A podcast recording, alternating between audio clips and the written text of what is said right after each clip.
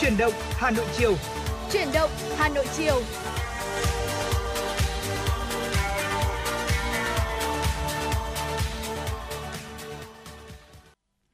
Xin chào quý vị thính giả, chúng ta lại gặp nhau trong chương trình chuyển động Hà Nội chiều nay trong khung giờ quen thuộc từ 16 giờ tới 18 giờ.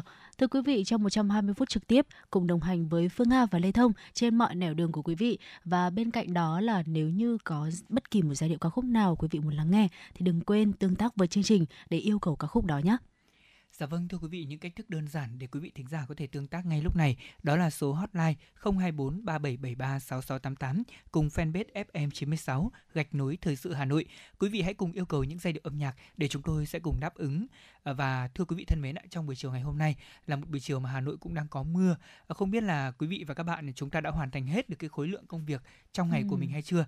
Thế nhưng mà chúng tôi cũng xin chúc quý vị chúng ta sẽ trên cái hành trình trở về của mình ạ sẽ lắng nghe FM 96 và đặc biệt là sẽ có thật nhiều những cái niềm vui và chúng ta hãy tạm quên đi cái tình hình thời tiết mưa gió và tắc đường ở phía trước để có thể hoàn thành tốt công việc còn lại của mình quý vị nhé.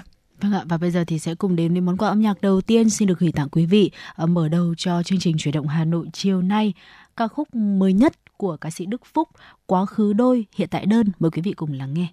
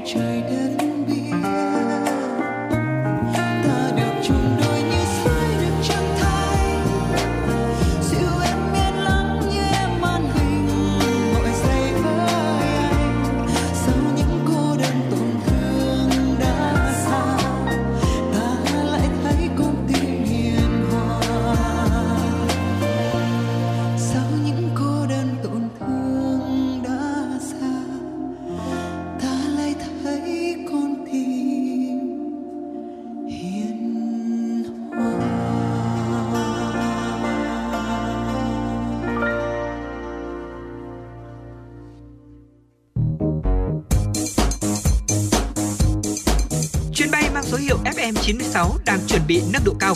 Quý khách hãy thắt dây an toàn, sẵn sàng trải nghiệm những cung bậc cảm xúc cùng FM 96.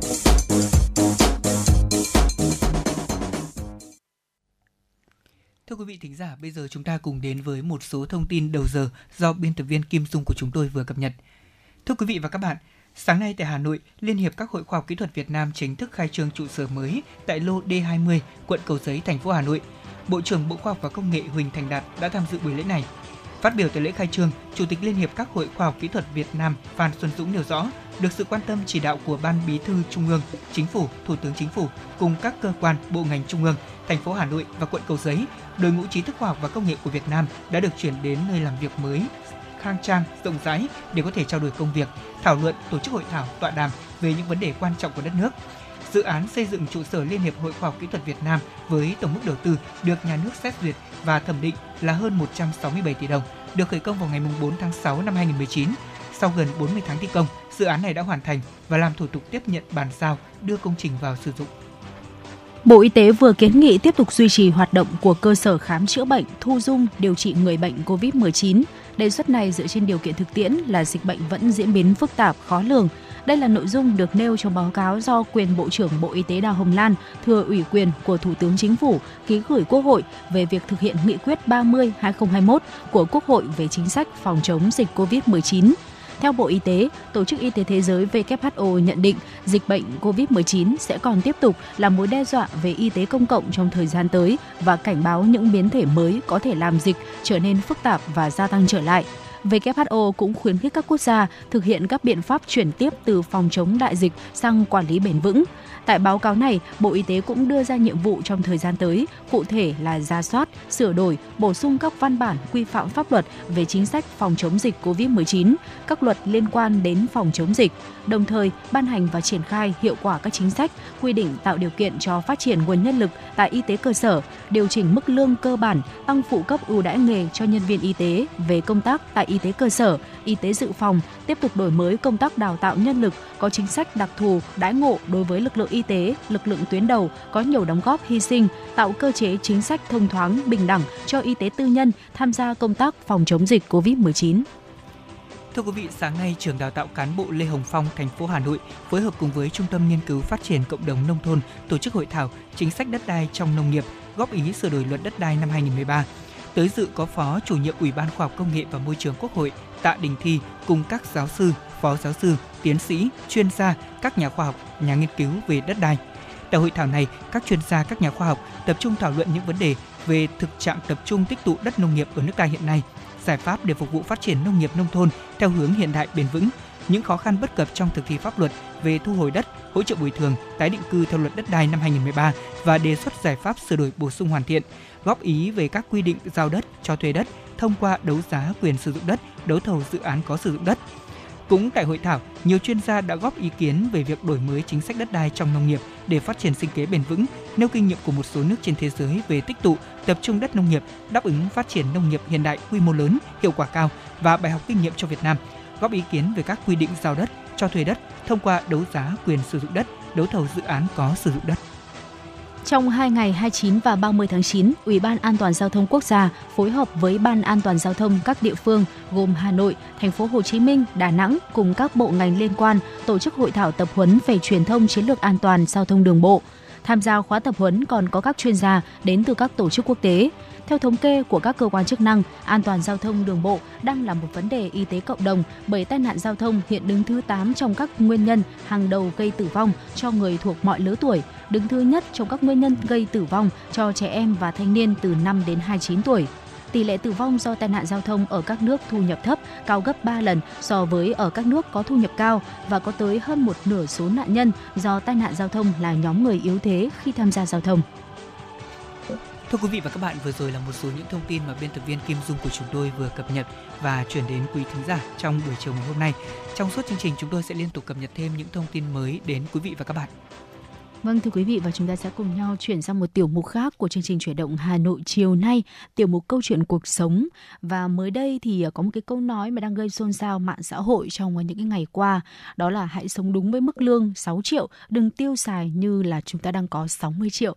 Câu nói này thì có vẻ như là sẽ hướng tới nhiều hơn đối tượng dân văn phòng đúng không ạ? Khi ừ. mà chúng ta mới đi làm thì sẽ cái mức lương 6 triệu có lẽ là một cái mức lương cơ bản mà nhiều người đang có. Tuy nhiên cái câu chuyện đấy là uh, những uh, người làm văn phòng mà một ngày chúng ta uh, trải qua khoảng 8 tiếng đồng hồ, thậm chí là có thể là 9, 10, 11 tiếng ở chúng ta ở cơ quan và làm việc xuyên một ngày như thế thì cái việc mà nhiều bạn trẻ mới đi làm hay là có một cái câu chuyện nói vui với nhau đấy là lương thì chỉ có 6 7 triệu thôi nhưng mà một ngày tiêu có khi là vượt quá cái số lương đó những cái nguồn chi tiêu đó là phục vụ cho uh, trà sữa này hay là cơm trưa văn phòng này hay là những cái bữa chiều bữa xế mà chúng ta uh, đặt về để mà ăn khi mà đang làm việc thì đó cũng là một cái câu chuyện có thể là nếu như về lâu về dài nó trở thành một cái vấn đề uh, liên quan tới cái bài toán chi tiêu cuộc sống đúng không ạ? Vâng, người ta nói rồi đó là ví dụ như nếu như mà mức lương của chúng ta là một hệ số A đúng không ạ?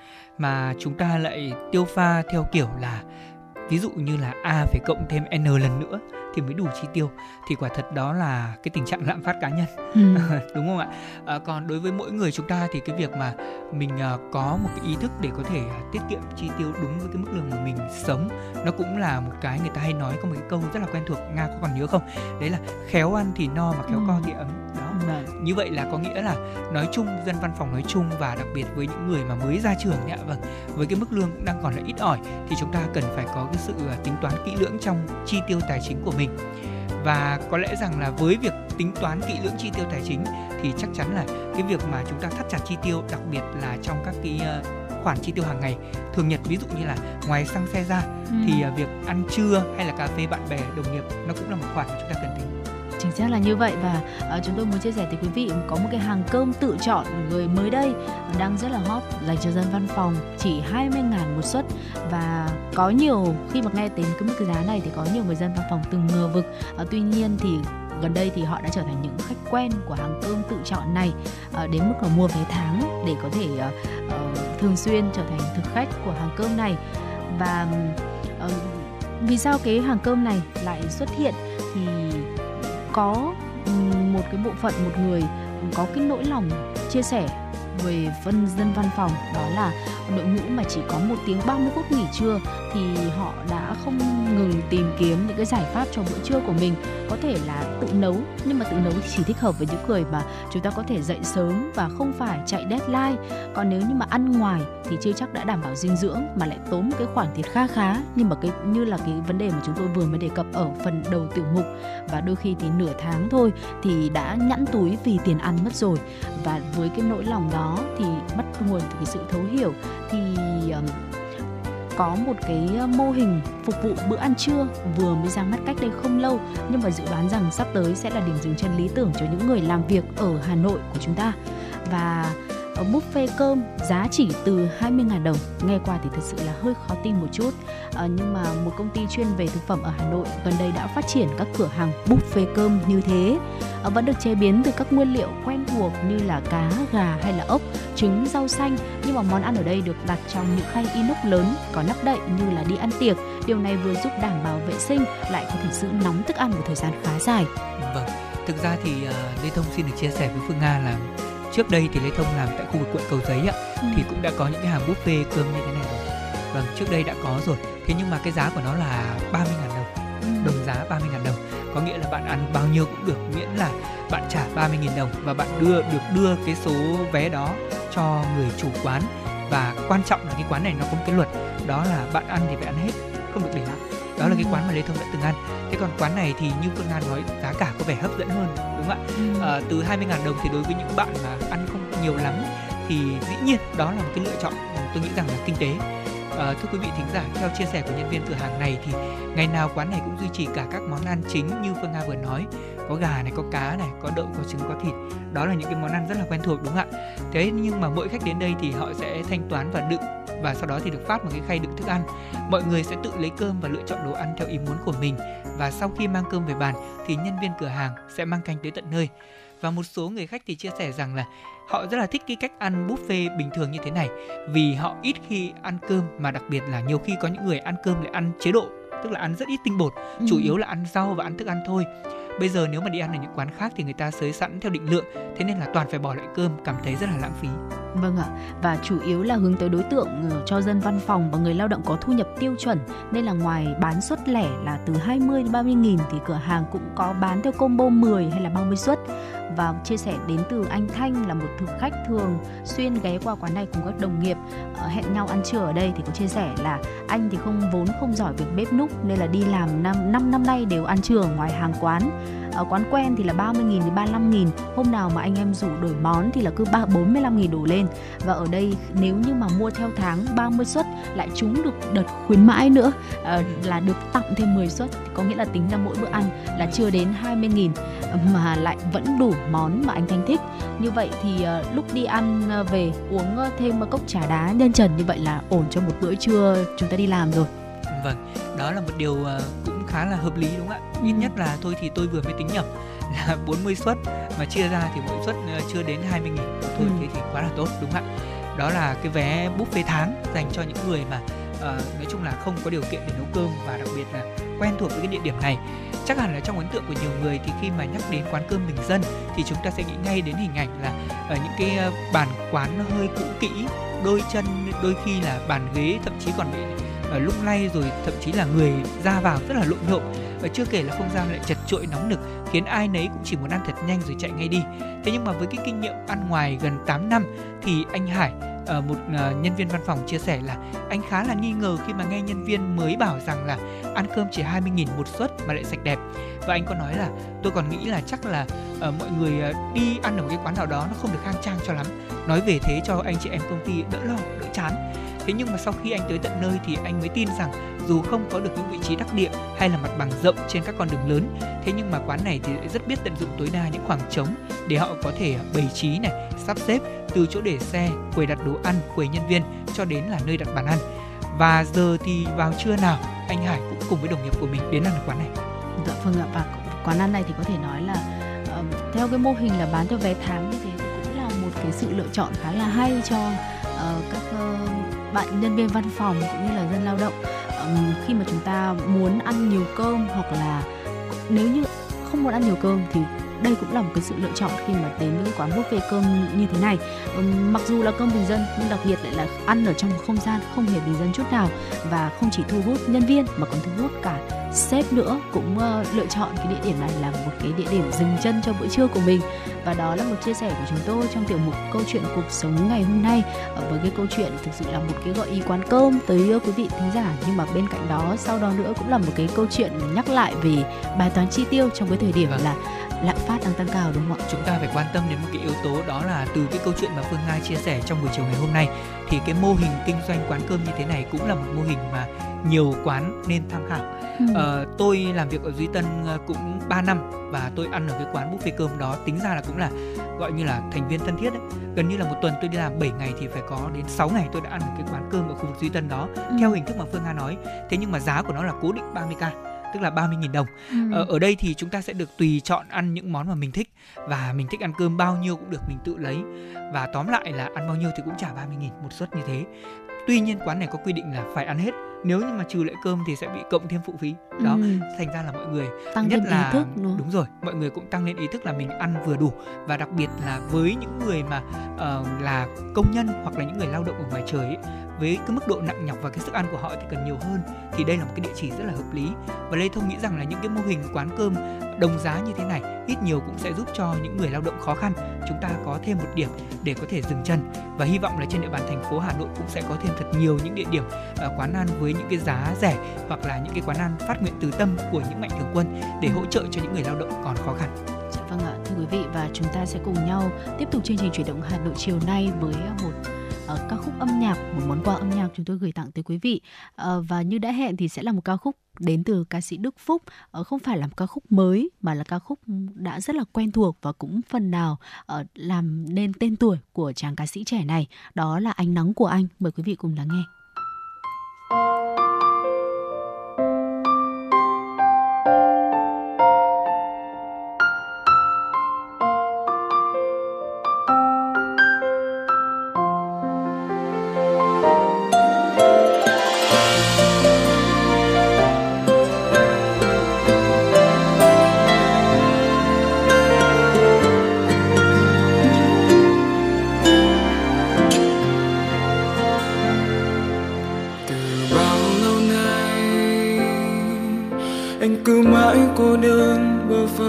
Bao lâu rồi, ai đâu hay.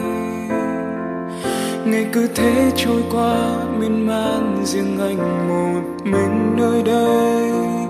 Những phút giây trôi qua tầm tay, chờ một ai đó đến bên anh, lặng nghe những tâm tư nồng. Là từ nắng ấm, là em đến bên anh cho vơi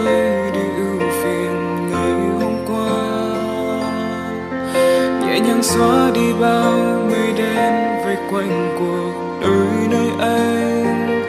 Phút giây anh mong đến tình yêu ấy. Giờ đây là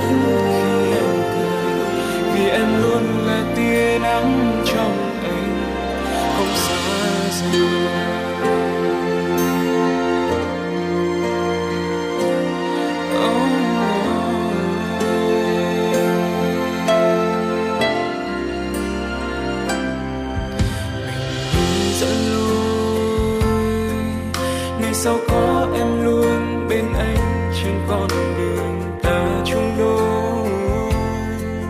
Niềm hạnh phúc như trong cơn mơ chưa bao giờ anh nghĩ tới. Phút giây ta trao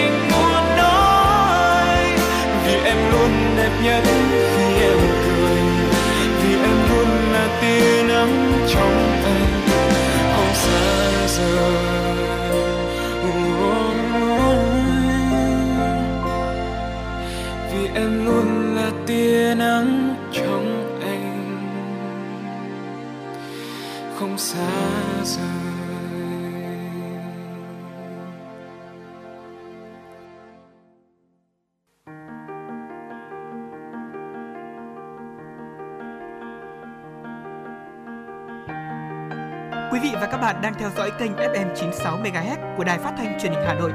Hãy giữ sóng và tương tác với chúng tôi theo số điện thoại 024 3773 6688. FM 96 đồng hành trên mọi nẻo đường.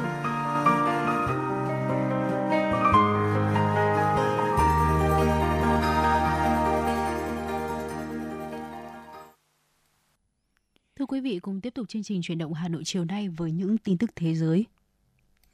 Thưa quý vị và các bạn, ngày hôm qua tại cuộc hội đàm tại Seoul, Phó Tổng thống Mỹ Kamala Harris đã thăm Hàn Quốc. Tổng thống nước chủ nhà Yoon suk yeol cũng nhấn mạnh Liên minh Hàn Quốc và Mỹ đang phát triển trở thành liên minh toàn cầu, mở rộng từ lĩnh vực quân sự sang kinh tế và công nghệ.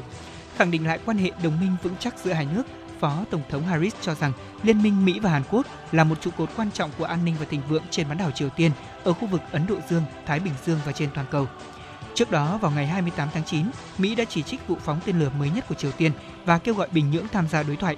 Tuyên bố của người phát ngôn Bộ Ngoại giao Mỹ nêu rõ Mỹ duy trì cách tiếp cận ngoại giao và đối thoại với Triều Tiên.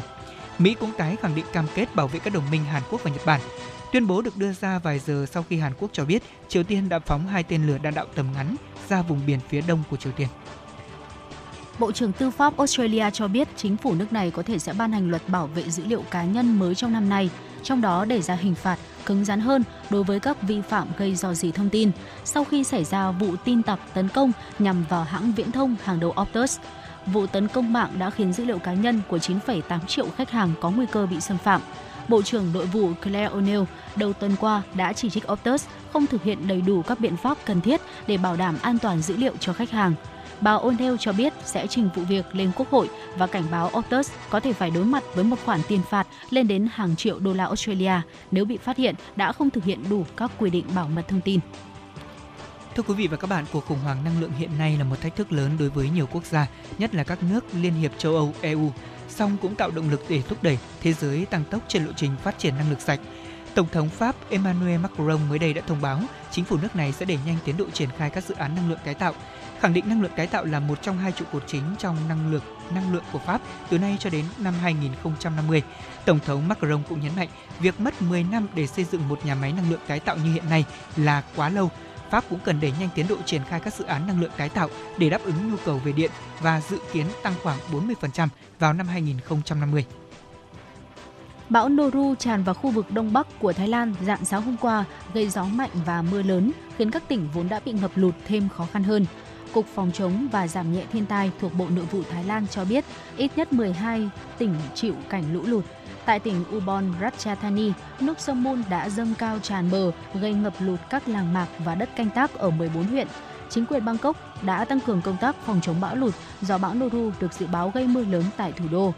Tại Nigeria, giới chức bang Benue cho biết ít nhất 23 người chết và hơn 116.000 người phải rời nhà do lũ lụt tại bang này kể từ đầu mùa mưa năm nay. Trong số nạn nhân thiệt mạng do lũ lụt có 14 người chết trong một vụ lật thuyền.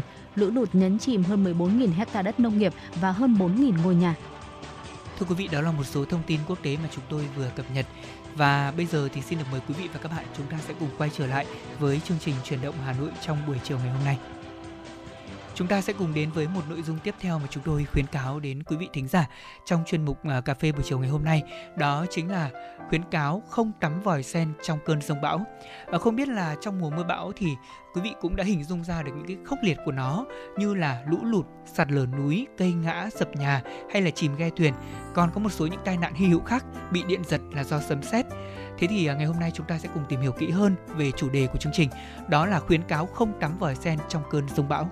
Vâng ạ, để tránh những rủi ro do sấm sét gây ra thì có một số thông tin xin được chia sẻ tới quý vị.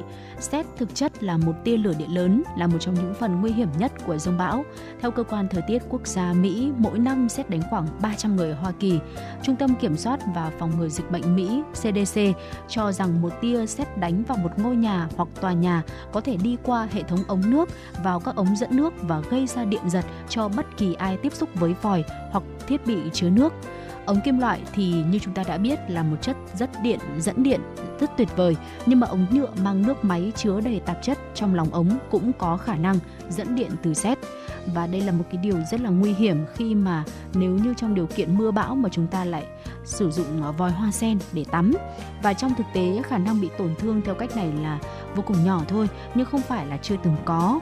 Ran Hole từng là nhà khí tượng học của cơ quan quản lý khí quyển và đại dương quốc gia Mỹ, người theo dõi các vết thương do xét đánh, ước tính rằng là có từ 10 đến 20 người ở Hoa Kỳ họ đã từng bị điện giật do xét hàng năm khi mà tắm, sử dụng vòi hoặc là xử lý các thiết bị điện trong các cơn mưa bão. Vâng thưa quý vị, trong một cơn bão thì một tòa nhà giống như là một cái lồng kim loại vậy. Điện sinh ra từ sét đánh vào tòa nhà sẽ được dẫn xung quanh nhà và cuối cùng là tiêu tan xuống đất. Nếu mà chẳng may chúng ta vô tình chạm vào thứ gì đó được kết nối với hệ thống ống nước hoặc là hệ thống dây điện hoặc là đường dẫn điện khác từ vách tường như là bê tông cốt thép thì nguy cơ bị điện giật cũng sẽ là rất cao. À, tiến sĩ Mary Ann Copper, người điều hành chương trình nghiên cứu chấn thương sét tại Đại học Illinois ở Chicago cho biết đã có những người bị điện giật và thậm chí là thiệt mạng khi rửa chén, giặt rũ và ngồi trong bồn tắm trong cơn bão. Và cũng theo CDC Hoa Kỳ, xét đánh có thể gây tổn thương cho nạn nhân nhiều mức độ, nhẹ thì chỉ gây phỏng ở ngoài da, nặng thì gây co thắt cơ bắp nghiêm trọng, chấn thương hệ thần kinh, chấn thương đa cơ quan, tác dụng tim mạch làm ngừng tim phổi và tử vong. Hầu hết các trường hợp tử vong liên quan đến xét là do ảnh hưởng đến tim mạch. Ngoài hệ thống ống nước, tia điện sinh ra do sét cũng có thể di chuyển dọc theo dây dẫn điện trong nhà, gây điện giật hoặc hư hỏng các thiết bị điện tử. Vì vậy, khi có rông bão thì chúng ta tốt nhất là nên tránh sử dụng các thiết bị điện tử đang được cắm vào ổ cắm điện như là máy tính, điện thoại có dây, máy giặt và máy sấy. À, riêng điện thoại di động sử dụng trong cơn rông bão thì an toàn vì là không có dây dẫn khả năng bị điện giật do xét đánh khi ở trong nhà.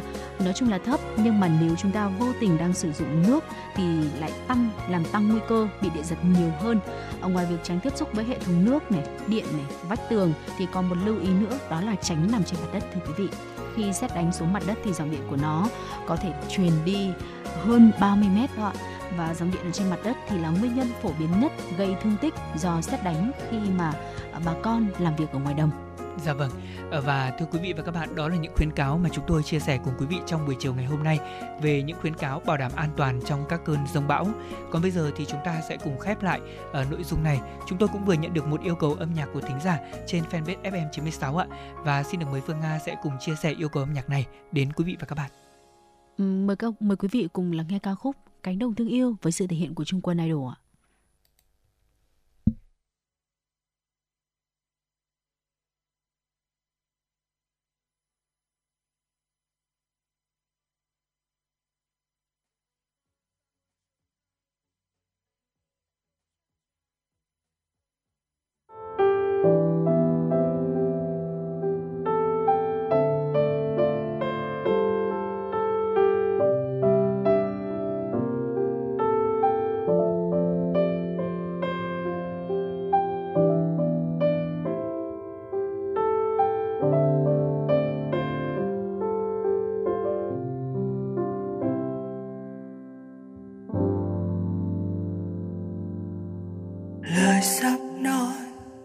Sẽ đau lòng, phải không em? Anh vẫn còn nhiều hoang mang vì chưa tin tình mình sẽ mơ. Buồn ngỡ ngàng xa em trái tim thêm lạnh? Chiều nắng tàn, theo hơi ấm khi giá từ. Ngày chia tay thiếu vắng em là ngàn nỗi thấy nhau là con tim anh nghẹn đau, vẫn không ngừng yêu em. Tìm mãi, tìm, anh không biết đã sai gì. Chỉ biết rằng em không bên anh nữa thôi, lệ rơi đắng môi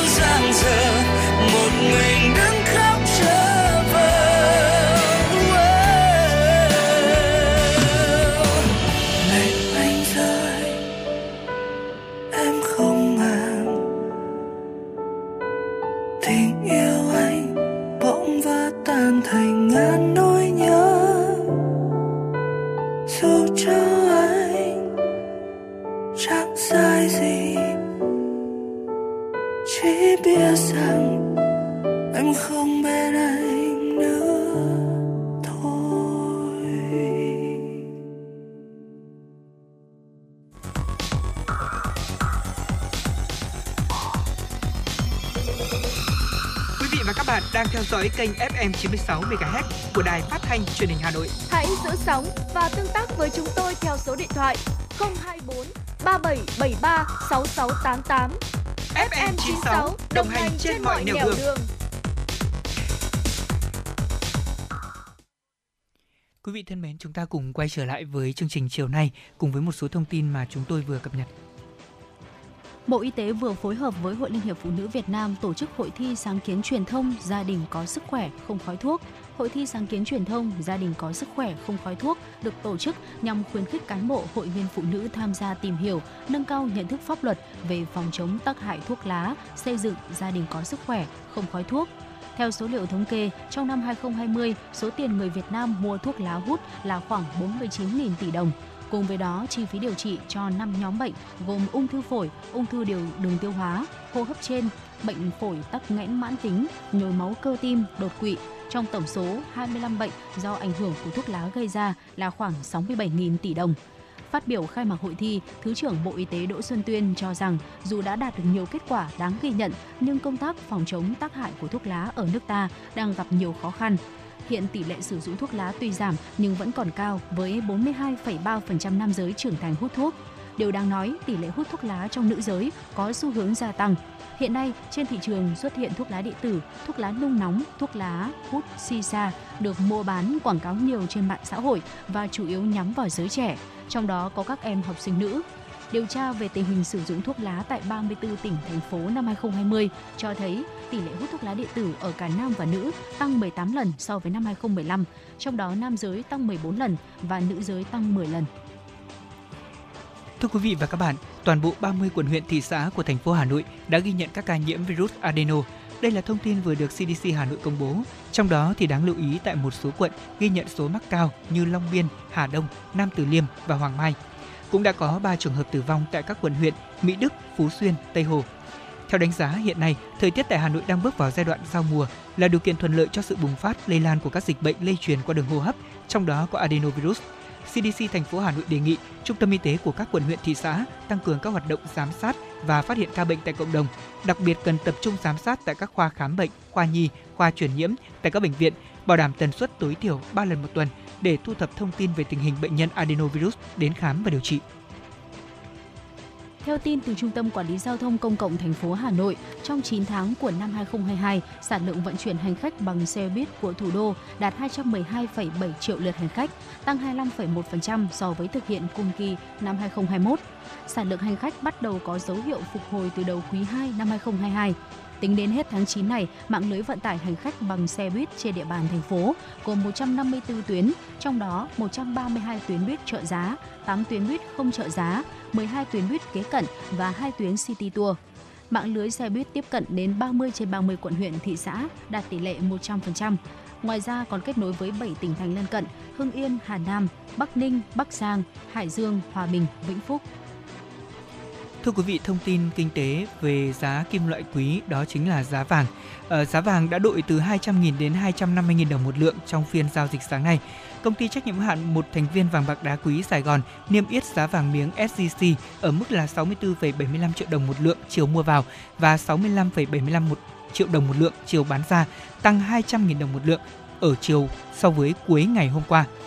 Và tập đoàn Phú Quý tăng 250.000 đồng một lượng mỗi chiều để là 67, xin lỗi quý vị, để là 64,75 triệu đồng một lượng chiều mua vào và 65,75 triệu đồng một lượng chiều bán ra. Ngân hàng Thương mại Cổ phần Xuất nhập khẩu Việt Nam cũng niêm yết giá vàng miếng ở mức 64,7 triệu đồng một lượng chiều mua vào và 65,7 triệu đồng một lượng chiều bán ra, thay vì mức 64,5 triệu đồng một lượng chiều mua vào và 65,5 triệu đồng một lượng như cuối ngày hôm trước. Với diễn biến như vậy thì giá vàng cuối tháng 9 giảm 850 đến 950 000 đồng một lượng so với thời điểm cuối tháng 8 vừa qua. Thưa quý vị, những chương trình vừa rồi, những tin tức vừa rồi đã uh, tiếp nối cho chương trình chủ động Hà Nội chiều nay. Và nếu như mà quý vị uh, trên những lộ trình di chuyển của quý vị. Nếu bắt gặp một câu chuyện nào, những tin tức đáng quan tâm nào, thì quý vị đừng quên tương tác với chương trình chuyển động Hà Nội chiều nay thông qua hai kênh tương tác quen thuộc của chúng tôi. Số đường dây nóng 024 3773 6688 cùng với trang fanpage của chương trình FM96 gạch nối thời sự Hà Nội. Để ờ, các host của chương trình ngày hôm nay, đó là Lê Thông của Phương Nga, sẽ kết nối những tin tức, những câu chuyện quý vị muốn truyền tải tới rộng hơn những quý vị thính giả khác nữa còn bây giờ thì mời quý vị cùng quay trở lại với không gian âm nhạc của FM96 ngay sau đây với ca khúc Chim quý trong lồng của Văn Mai Hương. Mời quý vị cùng lắng nghe.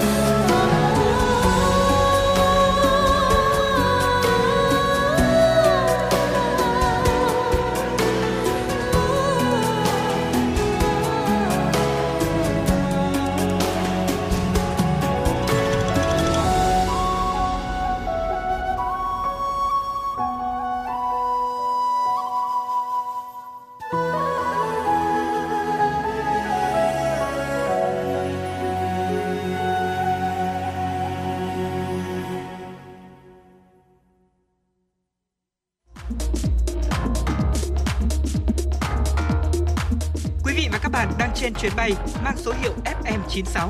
Hãy thư giãn, chúng tôi sẽ cùng bạn trên mọi cung đường. Hãy giữ sóng và tương tác với chúng tôi theo số điện thoại 024 3773 6688.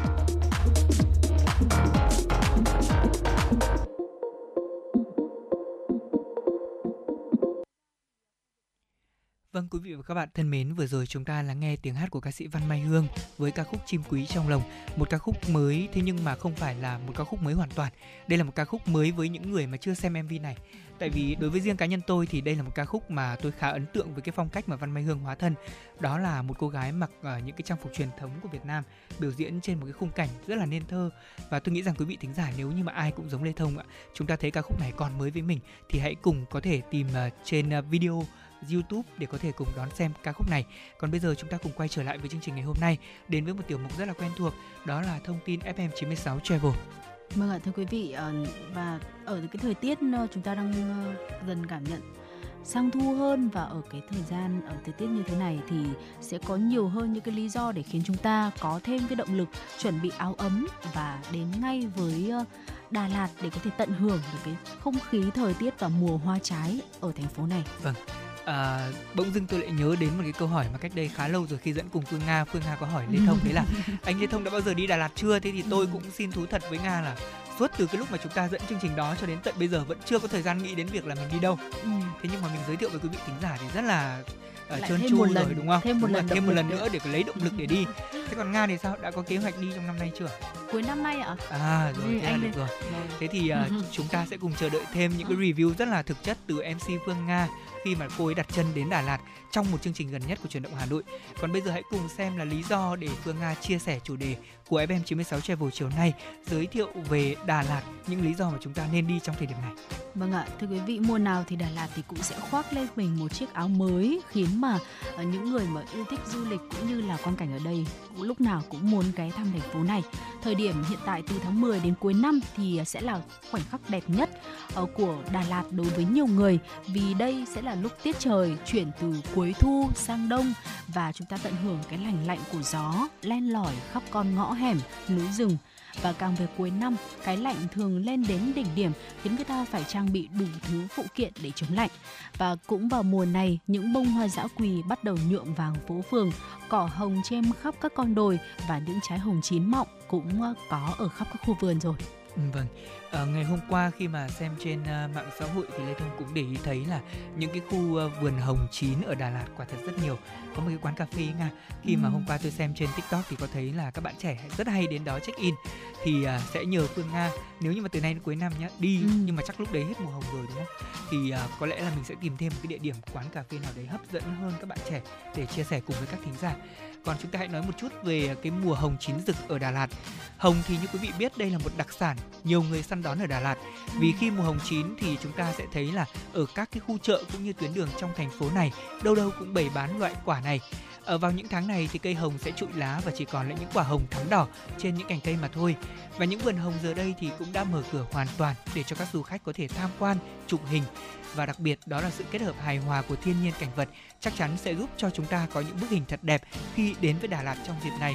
Ở một thành phố mộng mơ với những khung cảnh thực sự rất lãng mạn và tôi nghĩ rằng là với những ai mà đang yêu này ừ. người ta hay nói là đang yêu thì không nên đi Đà Lạt thế nhưng mà Lê Thông nghĩ rằng không phải đâu à, yêu mà đi đã, đúng rồi yêu mà đi đến Đà Lạt mộng mơ nữa thì quả thật tình yêu quá là đẹp đi chứ đúng không? Ừ, tôi cũng đồng ý với anh Lê Thông là như vậy. Dạ. À, đấy chỉ là một số những cái định kiến của một vài người thôi. Còn cái việc mà thực sự là chúng ta không thể phủ nhận đấy là ừ, rất nhiều những cái yếu tố mà Đà Lạt đang có thời tiết này rồi khí hậu này rồi là những cái quang cảnh thiên ừ. nhiên mà Đà Lạt đang sở hữu nó rất là phù hợp là một cái không gian tuyệt vời dành cho các cặp đôi có thể dạ. hâm nóng tình cảm của mình.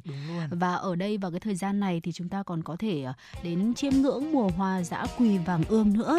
Thông thả từ tháng 10 cho tới tháng 11 khi mà những cơn mưa đã qua đi thành phố mộng mơ này lại được phủ lên mình bộ áo mới vàng ươm thu hút những du khách tới đây. Ở những mảng hoa nhỏ xinh nở thành từng bụi trải dài trên hầu khắp các con đường vào thành phố.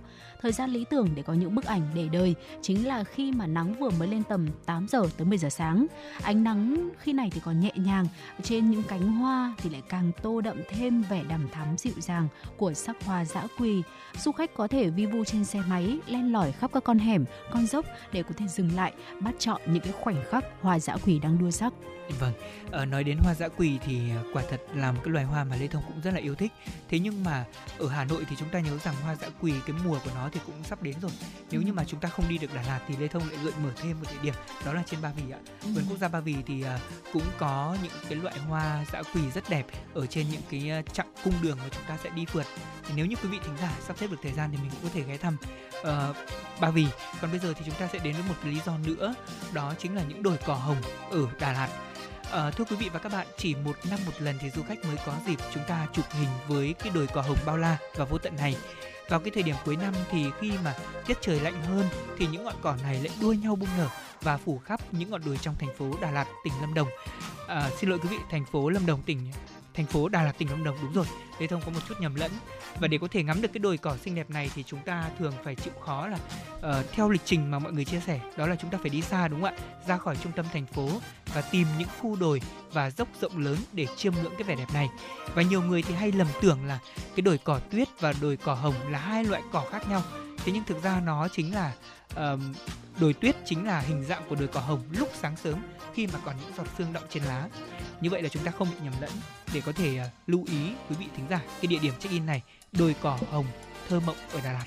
Vâng ạ, và ở cái thời điểm này, bắt đầu từ tháng này thì trời Đà Lạt đã trở lạnh nên là nếu như mà chúng ta có ý định đi du lịch Đà Lạt vào những ngày này thì nhất định là phải chuẩn bị thật kỹ quần áo ấm để có thể thích nghi với cái lạnh của rừng núi. Không những vậy, đặc sản của tháng 10, tháng 11, tháng 12 ở đây chính là sương mù và mây dày đặc. Đến nỗi là đứng ở trong thành phố cũng có thể nhìn thấy sương rồi.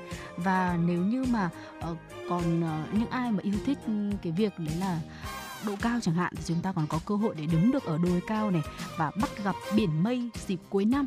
Là vô cùng lớn để có thể uh, chúng ta có những cái bức ảnh check in chẳng hạn ừ. rất là tuyệt vời và hiếm hoi trong cái cái cái, uh, cái khí hậu như thế này tại thành phố Đà Lạt. Và chắc chắn là khi mà đăng lên thì những người bạn ở thủ đô Hà Nội chúng ta khi mà những con người vẫn đang mải mê với lại dòng chảy cuộc sống thì chắc chắn cũng sẽ rất là ước ao. Và thêm một cái lần um, đẩy cho mình cái động lực hơn nữa để có dịp ghé qua Đà Lạt và thăm thú cũng như là ờ, check in cái quảng quang cảnh rất là tuyệt vời ở đây.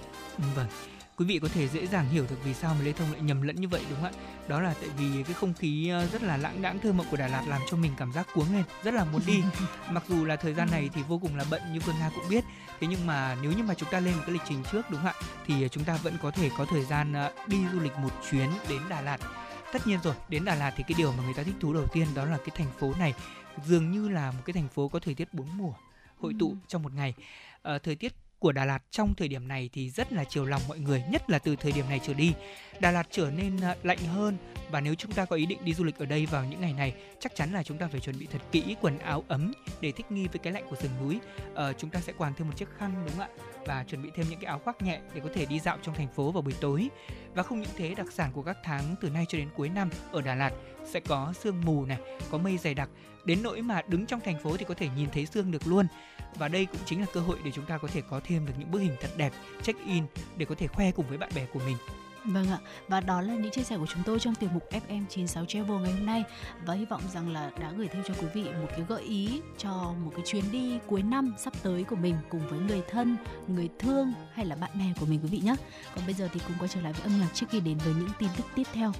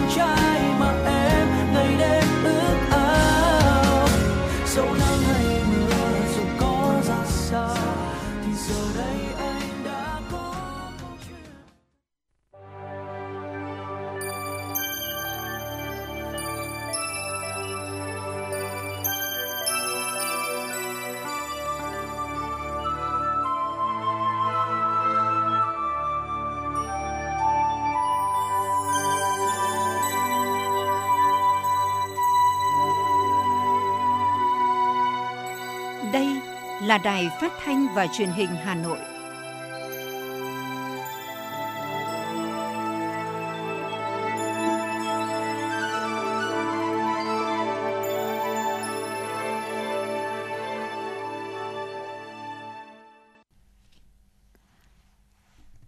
Phương Nga cùng Lê Thông rất vui được tiếp tục đồng hành cùng với quý vị trong khung giờ phát thanh chuyển động Hà Nội chiều nay. Chương trình đang được phát trực tiếp trên tần số 96 MHz.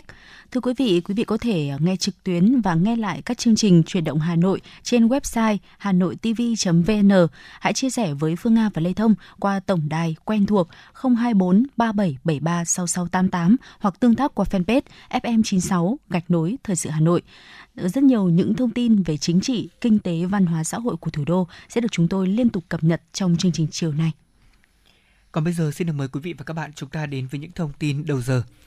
Tổng thư ký Quốc hội Bùi Văn Cường vừa ký ban hành thông báo kết luận của Ủy ban Thường vụ Quốc hội về báo cáo kết quả giám sát chuyên đề việc thực hiện chính sách pháp luật về thực hành tiết kiệm chống lãng phí giai đoạn 2016-2021 tại phiên họp Ủy ban Thường vụ Quốc hội tháng 9 năm 2022. Ủy ban Thường vụ Quốc hội giao đoàn giám sát tiếp thu đầy đủ ý kiến chỉ đạo của Chủ tịch Quốc hội, các thành viên Ủy ban Thường vụ Quốc hội để hoàn thiện báo cáo của đoàn giám sát và dự thảo nghị quyết. Cụ thể, về nội dung báo cáo kết quả giám sát, nhất là báo cáo tóm tắt và phim tư liệu cần nêu rõ.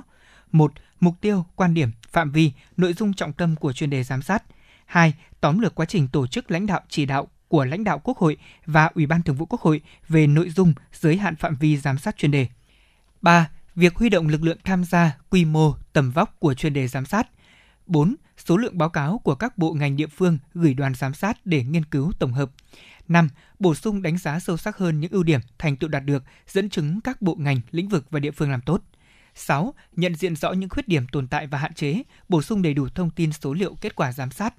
7. Đề xuất và kiến nghị rõ ràng cụ thể trách nhiệm, đối tượng, thời gian, thời hạn hoàn thành, bảo đảm tính khả thi và sự vào cuộc tích cực của cả hệ thống chính trị, thể hiện rõ trách nhiệm của Quốc hội, các cơ quan dân cử, chính phủ, các bộ, ngành.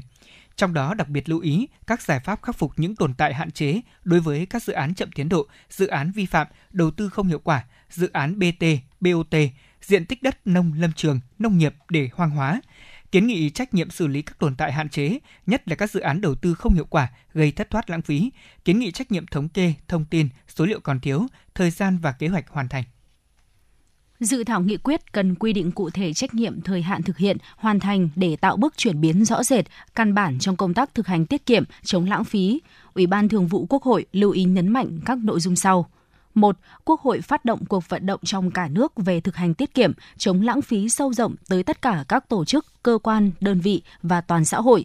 Hàng năm, chính phủ tổ chức phong trào thi đua, ban hành chương trình hành động, tổ chức hội nghị quán triệt triển khai trên toàn quốc việc thực hiện để tạo chuyển biến về ý thức, trách nhiệm trong công tác thực hành tiết kiệm, chống lãng phí trên phạm vi toàn quốc – 2. Đổi mới việc xây dựng, ban hành tổ chức thực hiện và báo cáo việc thực hiện chương trình thực hành tiết kiệm chống lãng phí 5 năm và hàng năm. Mỗi năm tập trung một chủ đề lớn, các nội dung trọng tâm, trọng điểm trong công tác thực hành tiết kiệm, chống lãng phí để Quốc hội thảo luận và quyết định. 3. Quy định cụ thể trách nhiệm, thời gian thực hiện đối với việc xử lý các tồn tại, hạn chế, bổ sung danh mục các dự án vi phạm kèm theo dự thảo nghị quyết. 4 Đối với thông tin, số liệu còn thiếu, chưa đầy đủ, đề nghị chính phủ chỉ đạo các bộ ngành địa phương tiếp tục ra soát và bổ sung báo cáo Quốc hội. 5. Định kỳ hàng năm, chính phủ báo cáo Quốc hội việc thực hiện nghị quyết giám sát chuyên đề này, trong đó làm rõ kết quả thực hiện kiến nghị giám sát, trách nhiệm xử lý các dự án treo, dự án chậm tiến độ, dự án đầu tư không hiệu quả, dự án BOT, BT có vướng mắc, đất nông, lâm trường cả nước chưa sử dụng, sử dụng không đúng mục đích, đất đã giao nhưng không thu tiền sử dụng đất, đất nông nghiệp để hoang hóa. 6. Quốc hội có trách nhiệm giám sát việc thực hiện nghị quyết này và tiếp tục giám sát các nội dung nổi cộng có liên quan. Ủy ban Thường vụ Quốc hội cũng giao thường trực đoàn giám sát phối hợp chặt chẽ với chính phủ cùng các cơ quan liên quan, nhất là Bộ Tài chính để bổ sung và làm rõ những vấn đề mà thành viên Ủy ban Thường vụ Quốc hội đã nêu, thống nhất với chính phủ về lộ trình, thời hạn báo cáo, xử lý những tồn tại hạn chế, bảo đảm tính khả thi và quyết liệt trong triển khai thực hiện tổng hợp đầy đủ ý kiến của Ủy ban Thường vụ Quốc hội, đặc biệt là ý kiến chỉ đạo của Chủ tịch Quốc hội để chỉnh lý, hoàn thiện báo cáo giám sát và dự thảo nghị quyết trong tháng 9, gửi xin ý kiến Ủy ban Thường vụ Quốc hội bằng văn bản để hoàn thiện gửi Quốc hội tài liệu đúng thời gian theo quy định. Ủy ban Thường vụ Quốc hội yêu cầu các cơ quan tổ chức cá nhân có liên quan khẩn trương triển khai thực hiện kết luận này của phiên họp cần tập trung ra soát đôn đốc trực tiếp giải quyết theo thẩm quyền các vướng mắc liên quan đến 54 dự án trọng điểm về phát triển năng lượng với tổng công suất trên 60.000 MW để sớm đưa vào hoạt động. Đây là chỉ đạo của Phó Thủ tướng Chính phủ Lê Văn Thành, trưởng Ban chỉ đạo quốc gia về phát triển điện lực tại cuộc họp Ban chỉ đạo diễn ra chiều qua.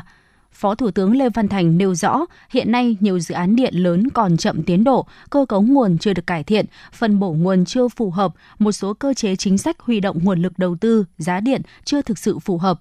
Phó Thủ tướng cũng yêu cầu Ban chỉ đạo khẩn trương ra soát các cơ chế, chính sách liên quan đến giá điện, đấu thầu, đấu giá, đề xuất các giải pháp tháo gỡ những vướng mắc hiện nay đối với các dự án năng lượng tái tạo để hài hòa lợi ích của nhân dân, nhà nước, nhà đầu tư.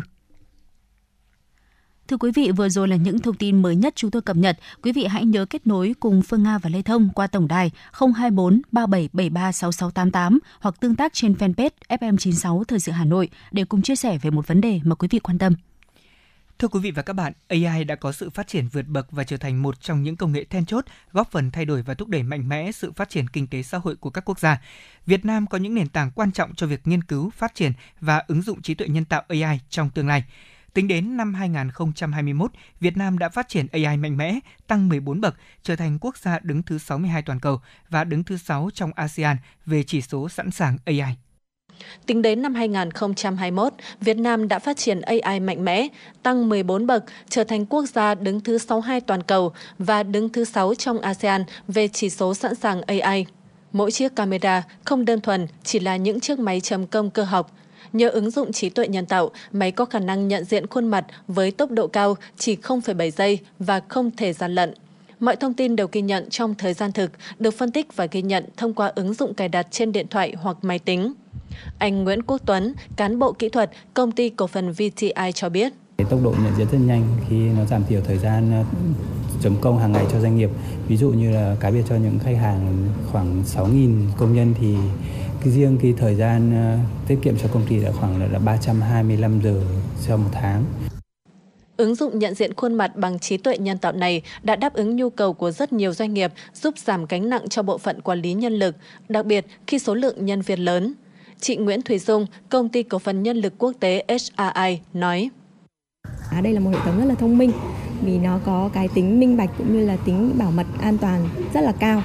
À, đồng thời cái việc quản lý dữ liệu chấm công của nhân viên à, dựa theo cái thời gian thực tế cũng như là nhân viên và phòng nhân sự hoàn toàn có thể kiểm soát được cái dữ liệu chấm công của mình thông qua app hoặc là web. Thêm một phần nữa đó là hệ thống có thể tích hợp được với cái phần quản trị nhân sự của công ty. Chính vì thế mà tiết kiệm và tối ưu hóa được cái thời gian à, xử lý dữ liệu của nhân viên phòng nhân sự từ quản lý đến bán hàng hay tự động hóa sản xuất, ở đâu có trí tuệ nhân tạo, ở đó mang lại hiệu quả với mức độ chính xác rất cao. Theo IBM, 35% doanh nghiệp báo cáo AI đã giúp tăng doanh thu tối thiểu 5%. Bên cạnh dữ liệu được phân tích bởi máy tính, AI giúp nâng cao trải nghiệm của khách hàng, hỗ trợ các doanh nghiệp thấu hiểu khách hàng. Qua đó, giúp doanh nghiệp tối ưu chi phí và nguồn lực. Dự báo vào năm 2030, AI có những đóng góp lớn cho nền kinh tế thế giới với khoảng 60.000 tỷ đô la Mỹ. Ông Nguyễn Quân, nguyên Bộ trưởng Bộ Khoa học và Công nghệ nói: Các doanh nghiệp Việt Nam hiện nay thì ờ, cái trình độ tự động hóa còn tương đối thấp, cho nên là cái dư địa cho ứng dụng AI nó còn rất lớn. Khi đưa AI vào trong các cái dây chuyền sản xuất để nâng cao trình độ tự động hóa của doanh nghiệp Chiến lược quốc gia về cách mạng công nghiệp lần thứ tư đến năm 2030 đã nêu rõ chủ trương khuyến khích và tạo điều kiện tối đa cho phát triển các công nghệ mới, trong đó ưu tiên tập trung vào các công nghệ có tính ứng dụng cao, giải quyết những bài toán phát triển cho doanh nghiệp và nâng cao sức cạnh tranh của nền kinh tế. Đây cũng là quan điểm trong chiến lược phát triển kinh tế xã hội năm 2021-2030 trong văn kiện Đại hội đại biểu toàn quốc lần thứ 13 của Đảng. Trong những năm qua, chính phủ cũng đã có các chủ trương cụ thể trong việc thúc đẩy phát triển ứng dụng công nghệ AI như Chiến lược quốc gia về nghiên cứu, phát triển và ứng dụng AI đến năm 2030 và gần đây là Chiến lược phát triển khoa học công nghệ và đổi mới sáng tạo đến năm 2030. Trong đó, định hướng công nghệ AI là một trong những công nghệ lõi góp phần làm nòng cốt thúc đẩy chuyển đổi số, phát triển kinh tế số, chính phủ số, xã hội số, tạo ra những sản phẩm thiết bị và các tiện ích thông minh ứng dụng trong sản xuất, dịch vụ, kinh doanh, quản lý xã hội và đời sống. Thực tế thời gian qua, công nghệ AI đã ngày càng trở nên thiết yếu trong mọi mặt đời sống tại Việt Nam, được ứng dụng mạnh mẽ tích cực, nhất là trong các lĩnh vực như đô thị thông minh, y tế, bảo hiểm, nông nghiệp thông minh, công nghệ môi trường, vân vân. Đặc biệt, trong giai đoạn chống dịch COVID-19 năm 2020-2021, nhiều ứng dụng AI được phát triển để hỗ trợ tương tác với người dân, chẩn đoán mắc bệnh, khoanh vùng chống dịch. Ông Huỳnh Thành Đạt, Bộ trưởng Bộ Khoa và Công nghệ, nói các cơ quan quản lý sẽ có những định hướng và giải pháp để góp phần thúc đẩy việc hình thành và phát triển nhanh chóng một hệ sinh thái trí tuệ nhân tạo bền vững tại Việt Nam. Ngày 26 tháng 1 năm 2021, Thủ tướng Chính phủ đã ban hành quyết định về chiến lược quốc gia về nghiên cứu, phát triển và ứng dụng AI đến năm 2030. Chiến lược đưa ra mục tiêu đẩy mạnh nghiên cứu, phát triển và ứng dụng, đưa AI trở thành lĩnh vực công nghệ quan trọng của Việt Nam trong cuộc cách mạng công nghiệp lần thứ tư. Sau hơn một năm triển khai chiến lược AI, chúng ta đã đạt được một số kết quả bước đầu rất đáng được khích lệ. Đóng góp của các nhà khoa học, nhà nghiên cứu trong lĩnh vực AI trong những năm qua đã được xã hội và thế giới ghi nhận. Nhu cầu ngày càng lớn và năng lực tiếp cận, hấp thụ, làm chủ công nghệ AI của các doanh nghiệp Việt Nam ngày càng được cải thiện và nâng cao.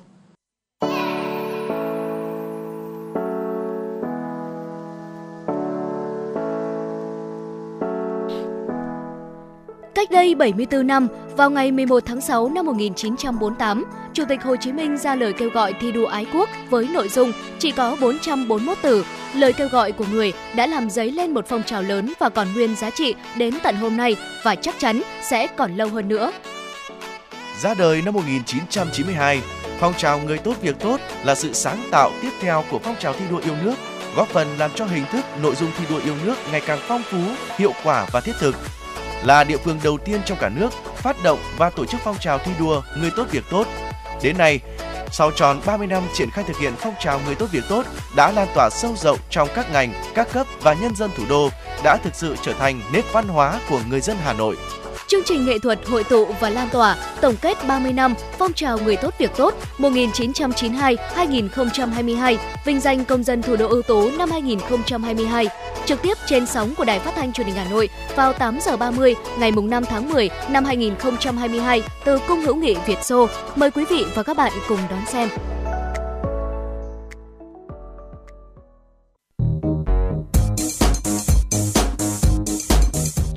Số hiệu FM96 đang chuẩn bị nâng độ cao. Quý khách hãy thắt dây an toàn, sẵn sàng trải nghiệm những cung bậc cảm xúc cùng FM96.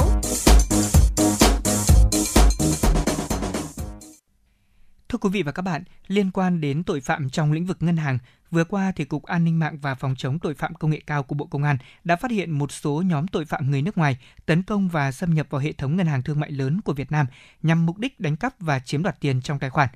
Thực tế cho thấy tội phạm ngày càng có nhiều thủ đoạn tinh vi. Phóng viên của truyền động Hà Nội đã có cuộc trao đổi với Cục An ninh mạng và Phòng chống tội phạm công nghệ cao A05 về vấn đề này. Mời quý vị và các bạn cùng nghe. À, thưa ông, xin ông cho biết tình hình đánh giá chung về uh, tội phạm công nghệ cao uh, trong thời gian gần đây, đặc biệt là đối tượng tội phạm uh, mà nhằm chiếm đoạt tiền trong tài khoản của người dân ạ. À, trong thời gian uh, vừa qua thì cái tội phạm về công nghệ cao có diễn biến hết sức phức tạp.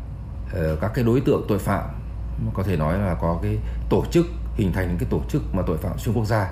Ờ, các cái đối tượng của tội phạm nước ngoài nó có cái, cái hình thành nên cái ổ nhóm mà có thể là quy tụ một số cái đối tượng có trình độ công nghệ cao về công nghệ thông tin đấy, am hiểu những cái hệ thống ngân hàng cũng như là lôi kéo được người Việt để tham gia vào các cái hoạt động mà lừa đảo. À, thưa ông là có rất nhiều những thủ đoạn khác nhau nhằm là chiếm đoạt tiền trong tài khoản của người dân. Vậy thì ông có thể kể sơ bộ một vài những cái thủ đoạn nổi lên trong thời gian gần đây không ạ? Các đối tượng mà đang tận dụng hiện nay đó là gì? Sử dụng các cái uh, tính năng VIP tức là một cái giao thức điện gọi điện qua internet đấy và gọi điện cho người dân và lấy danh nghĩa là của công an tòa án hoặc là của những cái đơn vị chức năng và ép buộc người dân là đang điều tra một cái vụ án và họ và gây sức ép với lại với với với cả người dân là gì là phải nộp những cái khoản tiền vào tài khoản mà chúng chỉ định và rất nhiều người đã thực hiện theo yêu cầu này Trước tình hình tội phạm ngày càng à, tinh vi và có nhiều thủ đoạn như vậy thì à, lực lượng công an đang có những cái biện pháp như thế nào và cũng có những cái khuyến nghị như thế nào để nhằm giảm bớt tình trạng này ạ? Thì chúng tôi rất mong muốn người dân ý thức được bản thân mình là không được truy cập vào những cái đường link lạ. Những đường link lạ không có quan chức năng nào là gọi điện đe dọa người dân cả đấy đấy hết sức phải chú ý cái vấn đề đó và khi có những dấu hiệu như thế thì lập tức phải báo ngay cho lực lượng chức năng để lực lượng chức năng cơ quan cho công an để công an có những cái biện pháp để mà điều tra và xác minh. Cảm ơn ông đã dành thời gian trả lời phỏng vấn. Vâng, rất cảm ơn các phóng viên. Giải báo chí về phát triển văn hóa và xây dựng người Hà Nội thanh lịch, văn minh lần thứ 5 năm 2022 được tuyển chọn và trao cho các tác giả, nhóm tác giả, tác phẩm báo chí xuất sắc viết về phát triển văn hóa, xây dựng người Hà Nội thanh lịch, văn minh giai đoạn 2021-2025, tuyên truyền về vị trí, vai trò, tầm quan trọng của văn hóa đối với sự phát triển toàn diện, bền vững của thủ đô, đổi mới công tác lãnh đạo, chỉ đạo, điều hành, đẩy mạnh cải cách hành chính, đề cao vai trò tiên phong, gương mẫu của cán bộ lãnh đạo, nhất là người đứng đầu. Những kết quả nổi bật trong việc thực hiện chương trình số 06 của Thành ủy khóa 17 về phát triển văn hóa, nâng cao chất lượng nguồn nhân lực, xây dựng người Hà Nội thanh lịch văn minh giai đoạn 2021-2025, Nghị quyết số 09 ngày 22 tháng 2 năm 2022 của Thành ủy về phát triển công nghiệp văn hóa trên địa bàn thủ đô giai đoạn 2021-2025, định hướng đến năm 2030, tầm nhìn đến năm 2045 gắn với việc thực hiện hai quy tắc ứng xử của thành phố lễ công bố và trao thưởng Giải báo chí về phát triển văn hóa và xây dựng người Hà Nội thanh lịch văn minh lần thứ 5 năm 2022 sẽ được tổ chức đúng dịp kỷ niệm 68 năm ngày giải phóng thủ đô, ngày 10 tháng 10 năm 1954, mùng 10 tháng 10 năm 2022. Trực tiếp lúc 20 giờ ngày 2 tháng 10 trên sóng của Đài Phát thanh và Truyền hình Hà Nội. Xin mời quý vị và các bạn đón xem. Thưa quý vị, cùng tiếp tục chương trình với những tin tức ngay sau đây. Sáng nay, đoàn kiểm tra số 1 của Ban chỉ đạo xây dựng và thực hiện quy chế dân chủ ở cơ sở thành phố Hà Nội do đồng chí Nguyễn Thị Tuyến, Ủy viên Trung ương Đảng, Phó Bí thư Thường trực Thành ủy, trưởng Ban chỉ đạo xây dựng và thực hiện quy chế dân chủ ở cơ sở thành phố làm trưởng đoàn đã làm việc với huyện Hoài Đức. Phát biểu kết luận, Phó Bí thư Thường trực Thành ủy Nguyễn Thị Tuyến biểu dương, ghi nhận, đánh giá cao việc Hoài Đức đã kịp thời ban hành các văn bản chỉ đạo nhằm xây dựng và triển khai quy chế dân chủ ở cơ sở, đặc biệt là trong các loại hình mới. Nhờ vậy, dù Hoài Đức đang trong quá trình đô thị hóa mạnh mẽ để xây dựng huyện thành quận, song công tác quản lý trật tự xây dựng khá ổn định, huyện cũng đã phát huy vai trò trách nhiệm của người đứng đầu cấp ủy chính quyền trong giải quyết kịp thời băn khoăn vướng mắc của nhân dân. Sự phối hợp giữa cấp ủy chính quyền với mặt trận Tổ quốc, các đoàn thể chính trị xã hội với nhân dân khá chặt chẽ, góp phần hoàn thành những nhiệm vụ chính trị của địa phương chỉ rõ một số hạn chế còn tồn tại, trong đó có việc một số cấp ủy chính quyền, cơ quan có lúc chưa quan tâm đúng mức khi thực hiện quy chế dân chủ trong giải phóng mặt bằng, nhất là việc công khai bản vẽ quy hoạch chi tiết các dự án công trình đầu tư, Phó Bí thư Thường trực Thành ủy đề nghị thời gian tới, huyện cần tăng cường vai trò lãnh đạo của cấp ủy Đảng, trách nhiệm của chính quyền, người đứng đầu các cơ quan, đơn vị trong thực hiện quy chế dân chủ ở cơ sở, nhất là ở lĩnh vực giải phóng mặt bằng và quản lý trật tự xây dựng, khuyến khích xây dựng quy chế dân chủ trong các lĩnh vực nhân dân quan tâm. Trưởng đoàn kiểm tra cũng đề nghị huyện Hoài Đức gắn việc thực hiện quy chế dân chủ với các nhiệm vụ trọng tâm của thành phố Hà Nội và địa phương, thực hiện tốt nghị quyết số 15 ngày 4 tháng 7 năm 2017 của Ban Thường vụ Thành ủy Hà Nội về xây dựng tổ chức cơ sở Đảng trong sạch vững mạnh, củng cố cơ sở Đảng yếu kém, giải quyết các vấn đề phức tạp về an ninh chính trị, trật tự an toàn xã hội trên địa bàn xã, phường, thị trấn thuộc thành phố Hà Nội và chỉ thị số 15 ngày 16 tháng 12 năm 2016 về tăng cường sự lãnh đạo của các cấp ủy Đảng đối với công tác tiếp công dân và giải quyết khiếu nại tố cáo trên địa bàn thành phố đặc biệt là 4 quan điểm mục tiêu, 8 nhiệm vụ giải pháp trong nghị quyết số 15 ngày 5 tháng 5 năm 2022 của Bộ Chính trị về phương hướng nhiệm vụ phát triển thủ đô Hà Nội đến năm 2030, tầm nhìn đến năm 2045 và chỉ thị số 16 của Ban Thường vụ Thành ủy về tăng cường lãnh đạo, chỉ đạo thực hiện công tác giải phóng mặt bằng, tái định cư, dự án đường vành đai 4 vùng thủ đô Hà Nội trên địa bàn. Phó Bí thư Thường trực Thành ủy Nguyễn Thị Tuyến cũng đề nghị huyện cần đẩy mạnh cải cách và tạo thuận lợi để nhân dân thực hiện các thủ tục hành chính, ứng dụng mạnh mẽ công nghệ thông tin để phát triển chính quyền điện tử, chính quyền số, hướng tới chính quyền phục vụ cung cấp các dịch vụ số dựa trên nhu cầu của người dân và doanh nghiệp. Cùng với việc thực hiện nghiêm túc việc tiếp công dân, tăng cường đối thoại, huyện cũng cần chú trọng đối thoại với người dân trong diện thu hồi đất để giải phóng mặt bằng, quan tâm giải quyết những kiến nghị, nguyện vọng hợp pháp và chính đáng của người dân.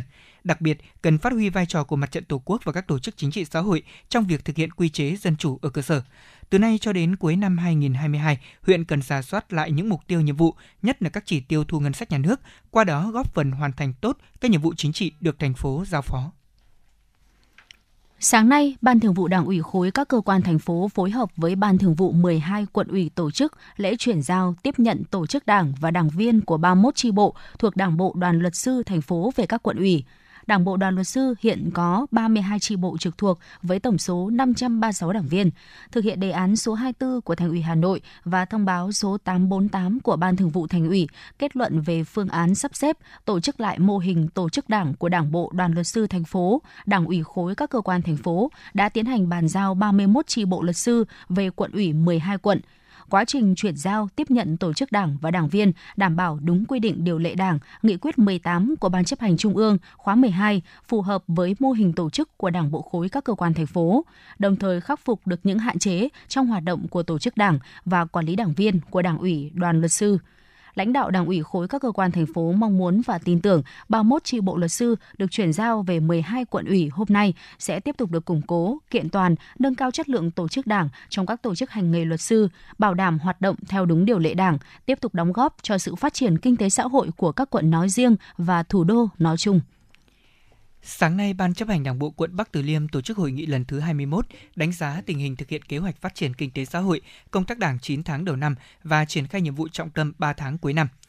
Lãnh đạo chỉ đạo toàn diện các nhiệm vụ trọng tâm và đột xuất trong công tác xây dựng Đảng, quận Bắc Từ Liêm đã hoàn thành giả soát và bổ sung xây dựng quy hoạch cán bộ nhiệm kỳ, chỉ đạo tổ chức thành công đại hội chi bộ trực thuộc Đảng ủy cơ sở nhiệm kỳ 2022-2025 Cùng với sự phục hồi về phát triển kinh tế, 9 tháng đầu năm, quận ước thu hơn 7.000 tỷ đồng thu ngân sách, vượt hơn 90% dự toán được giao.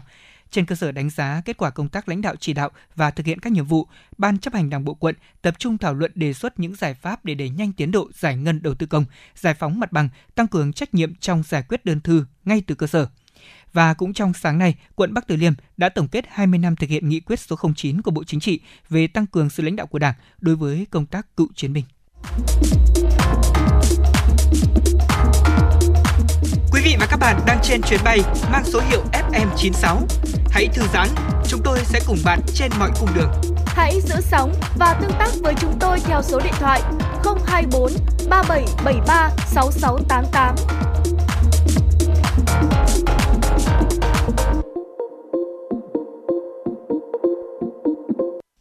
Thưa quý vị, sửa đổi luật đất đai đang nhận được quan tâm của toàn xã hội. Thực tiễn đang đặt ra nhiều vấn đề cần chính sách phải hoàn thiện và giải quyết, trong đó có thực trạng sốt đất ảo, găm đất, thổi giá đất. Ngoài việc định giá đất sát giá thị trường, nhiều ý kiến cũng cho rằng cần nghiên cứu các chính sách về thuế để làm giảm đầu cơ đất đai, điều tiết giá trị gia tăng từ đất hợp lý, hiệu quả. Ngay khi có thông tin quy hoạch thành phố ven sông Hồng, tại quận Tây Hồ, Hà Nội, giá đất sen kẹt, đất nông nghiệp ven sông Hồng dù chỉ là mua bán viết tay nhưng cũng đã tăng vọt và nhảy múa từng ngày. Mới có từ Tết đến giờ mà lên từng ngày. Em cứ vèo vèo vèo vèo đến phát sốt ruột là một ngày bao nhiêu khách gọi. Một dãy đấy, bán là à, có 16 triệu một mét. Thế là nó mua cái là nó sang tay 22 triệu luôn. Giá đất ăn theo thông tin quy hoạch dự án đang là thực tế ở tất cả các địa phương. Vì vậy, tình trạng có đất đẩy giá hết sức phổ biến. Nhưng lợi ích từ tranh lệch giá đất trước và sau khi có dự án đầu tư xã hội thì lại chui vào túi những người đầu cơ đất đai. Giáo sư tiến sĩ Đặng Hùng Võ, nguyên Thứ trưởng Bộ Tài nguyên và Môi trường nói. Ừ, giá đất ở đấy sẽ tăng thậm chí là hàng ngày và thậm chí lên cả hàng trăm lần cho một cái khu vực nào đó nếu chúng ta biết đầu tư và nếu nhà nước thu được cái giá trị tăng thêm này thì tôi cho rằng đấy chính là một cái điều quan trọng nhất là chúng ta nhà nước phải cương quyết thu được giá trị đất đai tăng thêm do quá trình đầu tư trên đất mang lại. Vậy làm thế nào để điều tiết giá trị gia tăng từ đầu tư trên đất? Theo các chuyên gia, cần hướng tới ban hành công cụ thuế để điều tiết. Vấn đề này đã được đề xuất từ lâu nhưng chưa thực hiện được. Bà Nguyễn Thị Cúc, nguyên Phó Tổng cục trưởng Tổng cục Thuế, Chủ tịch Hội Tư vấn Thuế Việt Nam và giáo sư Hoàng Văn Cường, Ủy ban Tài chính Ngân sách của Quốc hội nói. Thì trước khi có đường thì nó chỉ 10 triệu thôi. Bây giờ đường mở xong 100 triệu. Thì rõ ràng là gì? Cái chênh lệch đó không phải là của họ. Vậy thì phải điều tiết cái phần chênh lệch đó của nhà nước là bao nhiêu phần trăm thì có một chính sách thuế điều tiết. Chúng ta thấy rằng khá phổ biến là được thực hiện để hạn chế cái tình trạng đầu cơ. Đó là vấn đề đánh thuế cao đối với lại cái phần chênh lệch giá trị giữa lúc mua và lúc bán đất đai. Và nếu chúng ta làm tốt việc này thì tình trạng không ai đi bán đất nữa, không ai đi phân lô bán nền và khi đấy chúng ta pháp luật không cần phải cấm phân lô bán nền. Một giải pháp khác để chống đầu cơ đất đai là đánh thuế lũy tiến đối với trường hợp chậm hoặc không đưa đất vào sử dụng, chuyển nhượng quyền sử dụng đất trong thời gian ngắn, chưa thực hiện đầu tư để triệt tiêu ý chí đầu cơ. Phó giáo sư tiến sĩ Lê Xuân Trường, trưởng khoa thuế và hải quan, Học viện Tài chính và ông Trần Hồng Hà, Bộ trưởng Bộ Tài nguyên và Môi trường cho biết. Nếu như mà chúng ta xác định một cái mức thuế suất cao hơn so với mức hiện nay, thì nó đã góp phần hạn chế đầu cơ đất đai rồi. Vì sao? Bởi vì nếu mà anh ta cứ giữ đất như vậy, thì anh ta sẽ phải trả thuế hàng năm rất là lớn. Cái thứ hai là phải tính đến cái câu chuyện là anh có đưa vào sử dụng không nếu, và phải có biện pháp kỹ thuật để kiểm soát cái chuyện là đất có được đưa vào sử dụng không tôi nghĩ nếu có biện pháp kỹ thuật, chúng ta sẽ kiểm soát được và chính cái đất đầu cơ là đất không đưa vào sử dụng. Chứ nếu không đưa vào sử dụng thì đã không đầu cơ. Một nhà đầu cơ đến đấy trong vòng mua xong bán ngay hoặc là vài ba năm bán ngay thì cái thuế mức thuế sẽ lớn hơn khác so với cái người ổn định sử dụng đất đấy. Để đánh vào các nhà đầu đầu cơ. Các chuyên gia cũng nhận định, để thực hiện được các công cụ về thuế đất, quan trọng là phải có cơ sở dữ liệu quốc gia về đất đai, tránh việc đánh thuế nhầm đối tượng hoặc đánh thuế dẫn đến tình trạng thuế chồng lên thuế. Quý vị và các bạn đang nghe chương trình Chuyển động Hà Nội chiều trên kênh phát thanh FM 96 MHz của Đài Phát thanh Truyền hình Hà Nội. Chịu trách nhiệm nội dung Nguyễn Kim Khiêm, chịu trách nhiệm sản xuất Nguyễn Tiến Dũng, đạo diễn và biên tập Vương Chuyên, Hoa Mai. MC Phương Nga Lê Thông, kỹ thuật viên Bảo Tuấn phối hợp thực hiện. Trước khi đến với những nội dung tiếp theo của chương trình, mời quý vị cùng thư giãn qua một ca khúc.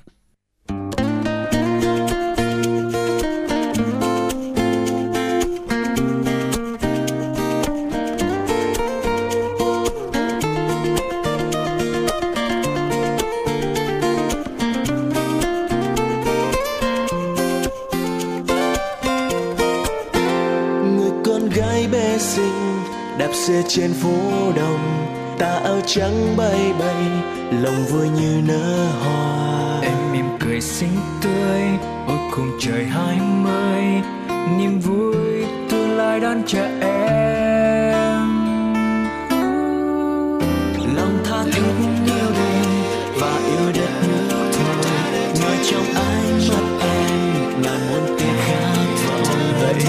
chào thế giới bước trên miền đất em cô gái Việt Nam.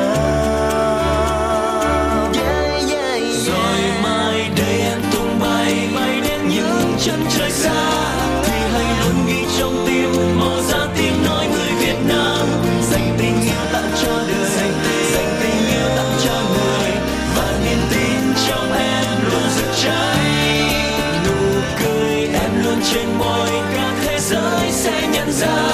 Một mình hâm luôn hân hoan tràn dâng sức sống qua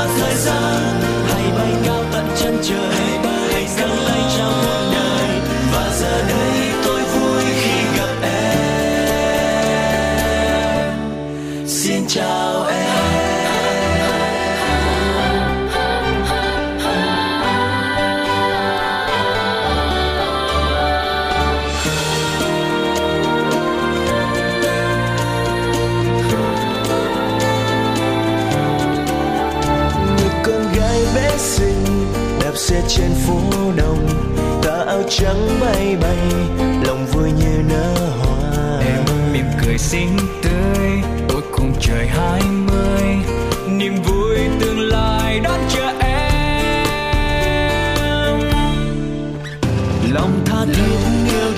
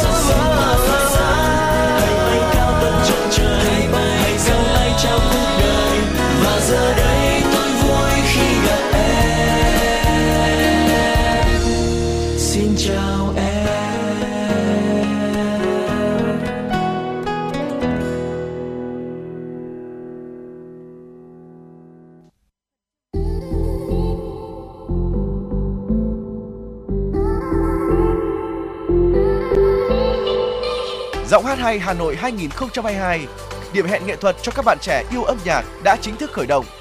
Tham gia Giọng hát hay Hà Nội 2022, các thí sinh được quảng bá hình ảnh trên các phương tiện truyền thông, được huấn luyện bởi những giảng viên thanh nhạc và có cơ hội tỏa sáng trên sân khấu cùng các nghệ sĩ nổi tiếng và tham gia chuỗi hoạt động đồng hành cùng cuộc thi. Chung kết Giọng hát hay Hà Nội trực tiếp trên sóng của Đài Phát thanh và Truyền hình Hà Nội vào 20 giờ ngày 11 tháng 10 năm 2022. Giọng hát hay Hà Nội cơ hội cho những tài năng âm nhạc tỏa sáng. Quý vị và các bạn thân mến, thừa cân béo phì, căn bệnh thời đại đang ngày càng gia tăng với tốc độ báo động là mối đe dọa làm giảm tuổi thọ và ảnh hưởng đến chất lượng cuộc sống, cũng như kéo theo rất nhiều hệ lụy về các bệnh lý khác như cao huyết áp, nhồi máu cơ tim, suy tim, đái tháo đường, ung thư. Thừa cân béo phì không chỉ làm giảm chất lượng cuộc sống mà còn tác động nhiều đến tâm lý, đặc biệt là đối với phái nữ, khiến cho nhiều người bệnh dễ mặc cảm và tự ti trong giao tiếp. Để có thể giảm gánh nặng thừa cân béo phì, mục tiêu giảm cân là cần thiết. Tuy nhiên, chúng ta cần lựa chọn cho mình biện pháp phù hợp. Vậy thì làm thế nào để biết mình đã bị béo phì hay chưa? Có những phương pháp nào để điều trị béo phì và những lợi ích nguy cơ của phương pháp phẫu thuật trong điều trị béo phì là gì? Phóng viên Hoa Mai của chúng tôi có cuộc trò chuyện cùng với giáo sư tiến sĩ Trần Bình Giang, giám đốc bệnh viện Hữu nghị Việt Đức để giúp quý vị thính giả có câu trả lời. Mời quý vị và các bạn cùng nghe. Trân trọng cảm ơn giáo sư tiến sĩ Trần Bình Giang đã nhận lời tham gia chương trình của Đài Phát thanh và Truyền hình Hà Nội. Thưa giáo sư, giáo sư có thể cho biết ở mức độ như thế nào thì người dân bị chẩn đoán là mắc béo phì ạ? Ờ, béo phì là một trong những cái uh, tình trạng bệnh lý mà được quan tâm rất là nhiều trong thời gian gần đây tại Việt Nam. Thực ra thì trước đây thì chúng ta không có nhiều những cái người béo phì. Thế nhưng mà gần đây thì uh, tình trạng béo phì đã trở thành một tình trạng đáng báo động tại Việt Nam và nó đang dần dần giống như cái xu hướng của các nước khác trên thế giới. Béo phì được định nghĩa là một cái tình trạng tích tụ mỡ trong cơ thể đến mức làm ảnh hưởng đến sức khỏe, đến hoạt động xã hội của con người.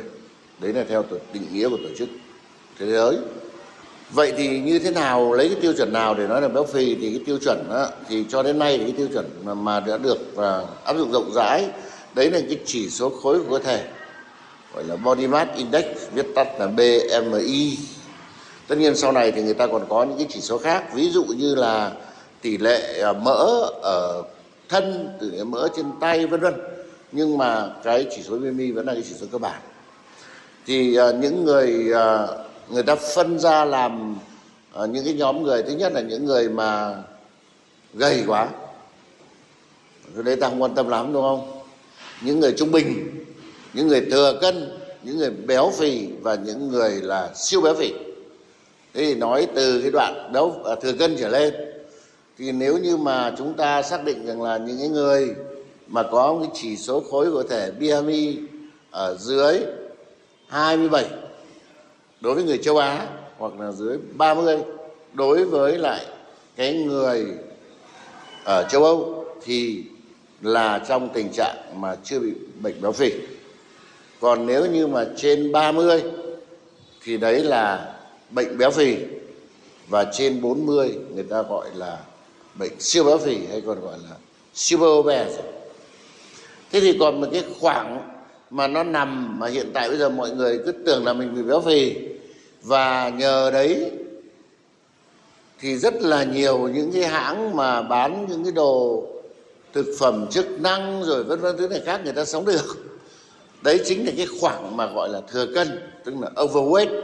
Overweight tức là những cái người mà trong cái khoảng BMI từ 24 25 cho đến dưới 30 thì đấy là cái khoảng mà đang là cái khoảng mà chúng ta gọi là thừa cân.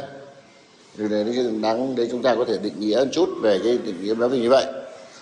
Cái thứ hai nữa là để mà chữa được nó thì chúng ta phải biết rằng là cái nguyên nhân của nó là cái gì.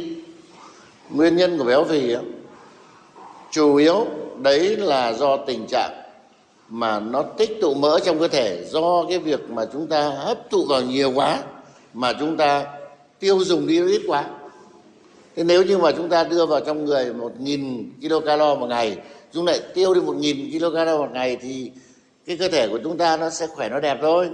Thế nhưng mà đây này chúng ta đưa vào người đến năm nghìn kilocalo một ngày, mà chúng ta chỉ tiêu đi chỉ có 500 kilocalo một ngày. Thế vậy bốn nghìn rưỡi thì nó làm nào? Bốn nghìn rưỡi cơ thể sẽ tích tụ lại dưới dạng mỡ để mà dự trữ cái năng lượng cho cơ thể. Đấy là cái nguyên tắc. Thế vì vậy cho nên là nguyên tắc của chữa béo phì là gì? Nguyên tắc của chữa béo phì là một là chúng ta phải tăng cường cái việc tiêu thụ đi. Và cái thứ hai là chúng ta phải giảm cái cung cấp đầu vào, hoặc là chúng ta phải vừa giảm cung cấp đầu vào, vừa tăng cường tiêu thụ, đúng không nào?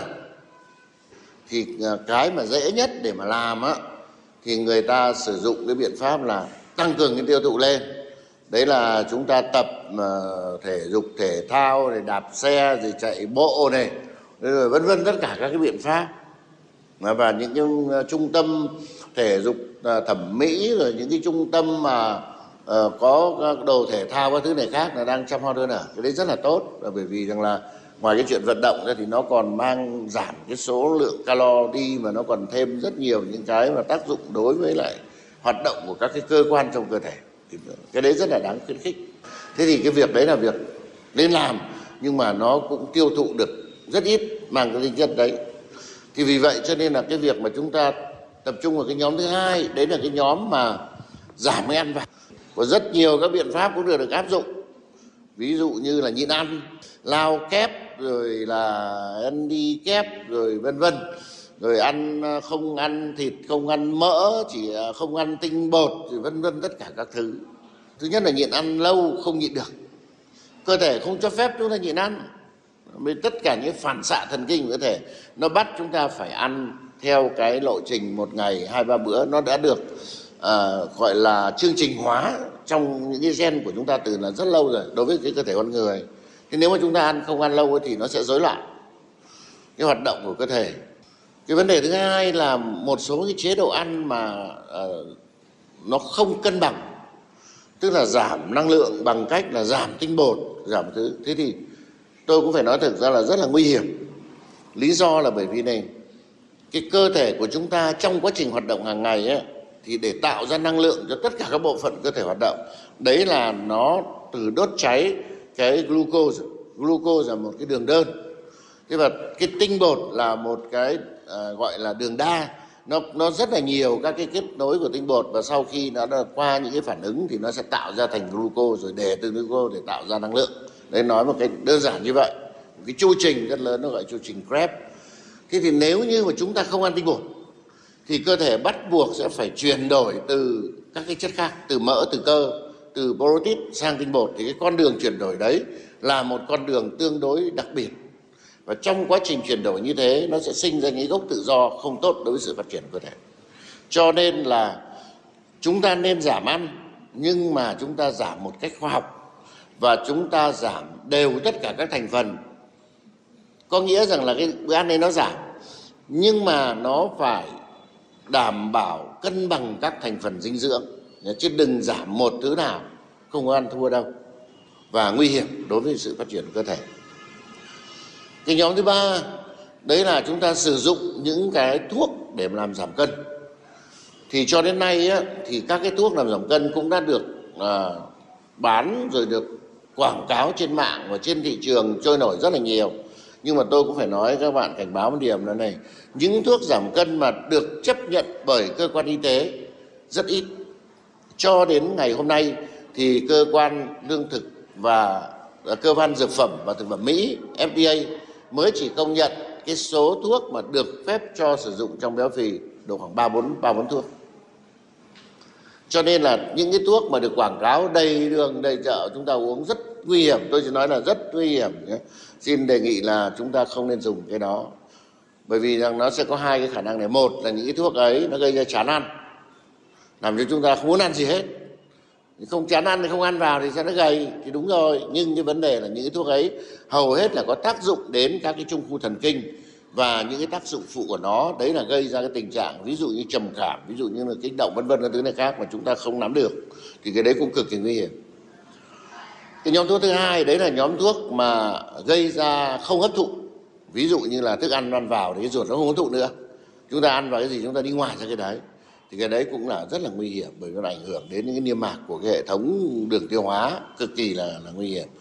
Thế thì hiện tại bây giờ thì cũng còn một số thuốc nữa đang phát triển nhưng mà nó cũng chưa chưa phải là đã được cấp phép hoạt động. Vì vậy cho nên vấn đề dùng thuốc rất là nguy hiểm. Một cái nhóm nữa, đấy là tác động tại chỗ. Đấy là những cái máy siêu âm rồi vân vân thứ này khác để mà à, đánh tan mỡ vân vân các thứ. Thì những cái đấy nó cũng quả thực ra là nó cũng không thấy có những cái cơ sở về mặt khoa học của nó và nó có cái tác dụng tại chỗ do cái tình trạng mà nó rung động rồi các thứ thì, thì làm cho các cái nước có thể thoát đi nhưng mà sau đó nó sẽ nhanh chóng quay trở lại bị béo không có tác dụng Tại Bệnh viện Hữu nghị Việt Đức hiện nay thì đang áp dụng các phương pháp điều trị béo phì như thế nào và thời gian thực hiện các ca phẫu thuật này ra sao ạ? Cái câu chuyện về phẫu thuật chữa béo phì thì trên thế giới cũng đã đặt ra không phải là bây giờ. Câu chuyện về béo phì mà mổ chữa béo phì đã được đặt ra từ những năm 50 của thế kỷ thứ 20 có nghĩa rằng người ta cũng đang nghĩ đến cái chuyện này từ lâu rồi. Và rất nhiều các phương pháp điều trị béo phì bằng phẫu thuật đã được đặt ra. Cho đến nay thì nó có vào khoảng 20 phương pháp, sắp xỉ khoảng 20 phương pháp mổ. Và từ khi mà phẫu thuật nội soi mà được đưa vào ứng dụng trong thực tế thì phẫu thuật nội soi cũng ngay lập tức được ứng dụng trong điều trị béo phì. Bởi vì rằng là đối với những người bị béo phì thì cái việc mà giảm béo mà giữ được cái cơ thể đẹp là một trong yêu cầu rất là quan trọng và cái phẫu thuật nội soi nó đáp ứng được cái yêu cầu đấy cho nó nhanh chóng được đưa vào. Và tại bệnh viện Việt Đức thì ngay từ những năm rất sớm thì chúng tôi cũng đã nghĩ đến cái việc này. Và ngay từ năm 2005 thì lúc đó tôi, bản thân tôi đã dẫn một cái đoàn gồm có các chuyên gia về gây mê hồi sức, chuyên gia về dụng cụ viên trong phòng mổ, chuyên gia điều dưỡng chuyên gia về điện quang, chuyên gia về dinh dưỡng, sang cái trung tâm về điều trị béo phì đa mô thức. Và trong đó là có cái chuyên gia nổi tiếng nhất trên thế giới về mổ béo phì đến cái trung tâm béo phì Zep Lefra tại Paris, nước Cộng hòa Pháp. Và lúc đó đã nhận chuyển giao với kỹ thuật. Và các cái chuyên gia tại bệnh viện Việt Đức này đều có cái chứng chỉ quốc tế về cái chuyện mà mổ điều trị béo phì. Và sau đó thì à, quay trở về thì cũng đã tiến hành à, béo mổ béo phì cho à, các cái trường hợp ở đây. Tại bây giờ thì chúng ta đang dùng hai cái phương pháp chính. Cái phương pháp thứ nhất mà đầu tiên đưa vào áp dụng đấy là cái phương pháp chúng ta đặt một cái vòng để thắt dạ dày. Thì cái phương pháp thắt vòng thắt dạ dày ấy nó thu nhỏ lại một phần dạ dày để để chứa thức ăn thôi.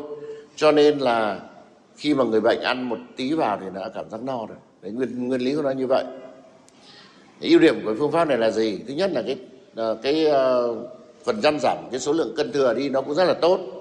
Tỷ lệ sau 5 năm thì cái tỷ lệ giảm cân thừa đi và đưa cái người ta trở về gần với lại cái chỉ số BMI là đã có một cái tỷ lệ rất là cao. Trên có thất vọng nên đến lúc mà bảo thôi em không thích nữa đâu. Thì, thì tháo ra. Thế và cái kỹ thuật này đã được thực hiện và cũng mang lại kết quả tốt. Nhưng mà nó có những cái điểm mà đối với đặc biệt là đối với người Việt Nam hơi khó chút. Đấy là cái quan trọng nhất là cái sinh hoạt, cuộc sống sinh hoạt hàng ngày. Tức là cái, nó sẽ làm bó hẹp cái cuộc sống sinh hoạt của con người. Là nhiều người không chịu được. Vì vậy chúng tôi áp dụng một cái phương pháp khác, nó gọi là sleeve gastrectomy. Tức là phải cắt đi một phần lớn cái dạ dày, để cái dạ dày nó chỉ còn lại một cái ống giống như một cái ruột thôi. Cái phần dạ dày cắt đi ấy, thứ nhất là để mà nó sẽ không còn cái phần lớn, phần to lớn để nó chứa đựng thức ăn nhưng quan trọng hơn là ở cái phần cắt đi đấy, cái phần thân vị dạ dày ấy, nó có rất nhiều những cái tuyến mà nó kích thích cho cái việc ăn uống và tiêu hóa thì cũng được loại bỏ. Cái phương pháp này nó có một cái bất lợi đấy, chúng ta phải cắt một phần dạ dày đi, vĩnh viễn, chúng ta không còn cái phần dạ dày đấy nữa. Thế nhưng mà nó mang lại nhiều lợi điểm. Lợi điểm thứ nhất, đấy là một cái phương pháp mà nó cũng giảm cân rất là tốt. Giảm cân rất là tốt và giảm cân bền vững tức là sau 5 năm, sau 7 năm, cái tỷ lệ giảm cân nó vẫn còn rất cao. Chứ còn nếu như chúng ta dùng các biện pháp nội khoa vân vân thứ này khác, nó có một hội chứng là hội chứng yo-yo tức là sau 2 năm lại trở về bình thường. Vì vậy cho nên là cái phương pháp mà cắt dạ dày này nó nó nó cho kết quả tốt và bền vững. Cái nhưng cái quan trọng thứ hai là nó nó để cho cái người ta có một cái sinh hoạt xã hội tương đối bình thường. Và về mặt kỹ thuật thì nó cũng là một cái kỹ thuật cũng không quá phức tạp để mà để mà chúng ta có thể làm và nó an toàn. Đấy đấy là cái điều kiện mà chúng ta nhận thấy thì, thì đối với cái kỹ thuật này như vậy. Cái việc điều trị mổ xẻ là cái việc chính nhưng kèm theo nó phải có cái việc theo dõi lâu dài phải có cái việc vật lý trị liệu phải có đặc biệt là các chuyên gia về dinh dưỡng. Như chúng ta đã biết rằng là đối với người béo phì dinh dưỡng rất là quan trọng. Phải hướng dẫn để người ta dinh dưỡng một cách lành mạnh dinh dưỡng một cách đảm bảo cho cái sức khỏe nhưng mà lại đảm bảo được giảm cân thì cái việc đấy là theo dõi rất quan trọng. Thì ở đây chúng tôi cũng đã có một cái nhóm thành lập một cái nhóm à, để mà làm cái việc đó bao gồm có các chuyên gia về phẫu thuật chuyên gia về gây mê bởi vì gây mê cho những cái người béo phì nó cũng khác những người khác. Rồi những người chuyên gia về à, về dụng cụ viên chuyên gia mà chăm sóc điều dưỡng ở phòng mổ chuyên gia điện quang chuyên gia dinh dưỡng. Những cái người mà mà mà khi mà mổ xẻ thì cần phải có một cái tim tim guốc như vậy thì nó mới mang lại cái kết quả lâu dài được. Mà chúng tôi đang cố gắng để mà làm cái việc đấy một cách nó chuyên nghiệp. Thì à, hiện tại bây giờ thì kết quả nó cũng đang tốt và hy vọng rằng là chúng ta sẽ có được một cái uh, trung tâm điều trị béo phì mà nó mang cái tính chất vừa đạt được cái kết quả nhưng đồng thời cũng là có cái tính khoa học. Thưa giáo sư, Ờ, người mắc béo phì có thể gặp phải những cái vấn đề gì về sức khỏe ạ? Chúng tôi quan niệm đây là chữa bệnh, không phải là một vấn đề để điều trị thẩm mỹ. Tại sao nói thế? Tại vì ở những người béo phì thì những cái rối loạn về mặt chuyển hóa của cơ thể nó rất sớm, rất nặng nề mà chúng ta không nhìn thấy ở bên ngoài. Béo phì sẽ gây ra cái tình trạng gì? Béo phì có thể gây ra cái tỷ lệ tử vong gấp 4 lần so với ung thư vú và ung thư đại tràng cộng lại theo các nghiên cứu trên thế giới béo thì gây ra cái gì? Béo thì gây ra bệnh mạch vành tim. Sơ vữa động mạch, mỡ tắc ở trong mạch có thể chết đột tử. Mạch não có thể gây ra nhiễm mỡ gan, sơ gan. Có thể gây ra các cái bệnh lý về cơ xương khớp, đặc biệt là những cái khớp chậu, khớp gối. Vì cái cơ thể mình, cái khớp cái xương nó cũng chịu được cái sức nặng như thế. Đau khớp rất là sớm rối loạn kinh nguyệt và vô sinh. Thưa giáo sư tiến sĩ Trần Minh Giang, việc thực hiện phẫu thuật béo phì có những cái điểm đặc biệt như thế nào ạ? Để mà mổ nội soi được cái trường bèm trường hợp béo phì này thì tôi nói thật là nó cũng nhiều khê lắm. Thứ nhất, cái bàn mổ cái bàn mổ bình thường nó chịu cái trọng lượng của cái người bệnh như chúng ta người bệnh bình thường năm sáu mươi bảy mươi kg đây những cái người béo phì này hơn 100 kg mà cái bàn mổ đấy nó lại đòi hỏi rằng là phải nâng đầu lên để hạ đầu xuống nghiêng sang bên phải nghiêng sang bên trái trong quá trình mổ. Như vậy là cho nên cái bàn mổ mà để có thể mổ béo phì ấy, mà chịu được cái trọng lượng lớn mà lại di động tốt như thế nó khác cái bàn mổ bình thường. Tôi nói một cách rất đơn giản như thế thôi.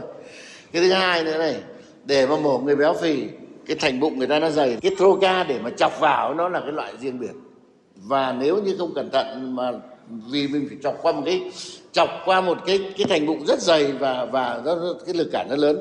Mà mình dùng hết sức bình sinh chọc phát lại chọc thủng ruột thì cũng chết lắm. Thì nó, tức là nó có những cái tắc tích rất là bé. Về mặt kỹ thuật thì phải những người chuyên gia làm quen thì mới làm được. Cái thứ ba là mổ vào trong ổ bụng ấy, thì mỡ nó kinh khủng nó nó nó đắp đầy mỡ nhìn ở trong đấy. Không nhìn thấy cái gì nó toàn thấy mỡ không? Thì mình lại phải có cái để mà nhận biết để mà làm. Rồi những cái dụng cụ ví dụ như là cái dao cắt ví dụ những cái dao hàn mạch để cầm máu cũng phải đảm bảo để mà đối với người béo phì, quả thật rằng là nó có rất nhiều những thứ mà nó tương đối đặc biệt so với lại cái mổ bình thường. Thế rồi trong quá trình mổ thì đối với người gây mê hồi sức, người béo phì là cả một vấn đề hoàn toàn khác. Bởi vì này, cái lồng ngực của cái người béo phì ấy, các em tưởng tượng rằng là nó được được béo, nó dày lên, nó dày lên thì nó sẽ nặng. Thế mà thế mà cái, khi mà cái thở sinh lý của chúng ta này thì là nó là một cái hành động bị động. Chú em nên tưởng tượng là chúng ta hít vào nơi này thì nó bắt đầu là cái cơ hoành ở dưới này nó kéo xuống này, cái cơ thành ngục nó kéo lên. Thế thở ra thì là nó lại, do cái áp lực ở bên trong phổi ấy, thì nó lại kéo cái ngực nó xuống. Thế nhưng mà cái thành nó dày quá mà, khi mà chúng ta đã trong mổ chúng ta phải giảm giãn cơ đi, chúng ta làm gây mê nó không không hoạt động chủ động. Chúng ta bơm nó lên thì cái áp lực của máy thở của chúng ta làm như thế nào cho nó chuẩn? Để vừa đảm bảo thông khí cho người bệnh, lại vừa đảm bảo đừng có áp lực căng quá. Căng quá nó có thể vỡ phế nang phổi. Nếu như mà thấp quá thấp quá nó không nâng lên được, thở là không bệnh nhân lại yếu, thôi thiếu không khí. Tất cả những cái vấn đề đấy là rất nhiều chuyện. Mình thử ra là quả thật rằng đối với người béo phì điển trông bên ngoài là béo khỏe béo đẹp. Thực chất là đầy bệnh ở bên trong. Thực chất cần phải đến những cái trung tâm mà có những cái chuyên gia, mà có kinh nghiệm và có những cái phương tiện chuyên biệt để có thể điều trị một cách có hiệu quả an toàn cho người bệnh. Dạ vâng, xin trân trọng cảm ơn giáo sư.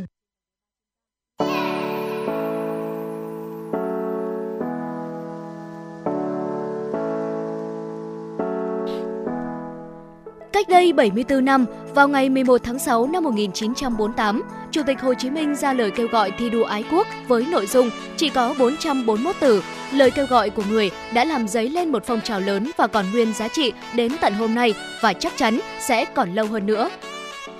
Ra đời năm 1992, phong trào người tốt việc tốt là sự sáng tạo tiếp theo của phong trào thi đua yêu nước, góp phần làm cho hình thức nội dung thi đua yêu nước ngày càng phong phú, hiệu quả và thiết thực là địa phương đầu tiên trong cả nước phát động và tổ chức phong trào thi đua người tốt việc tốt.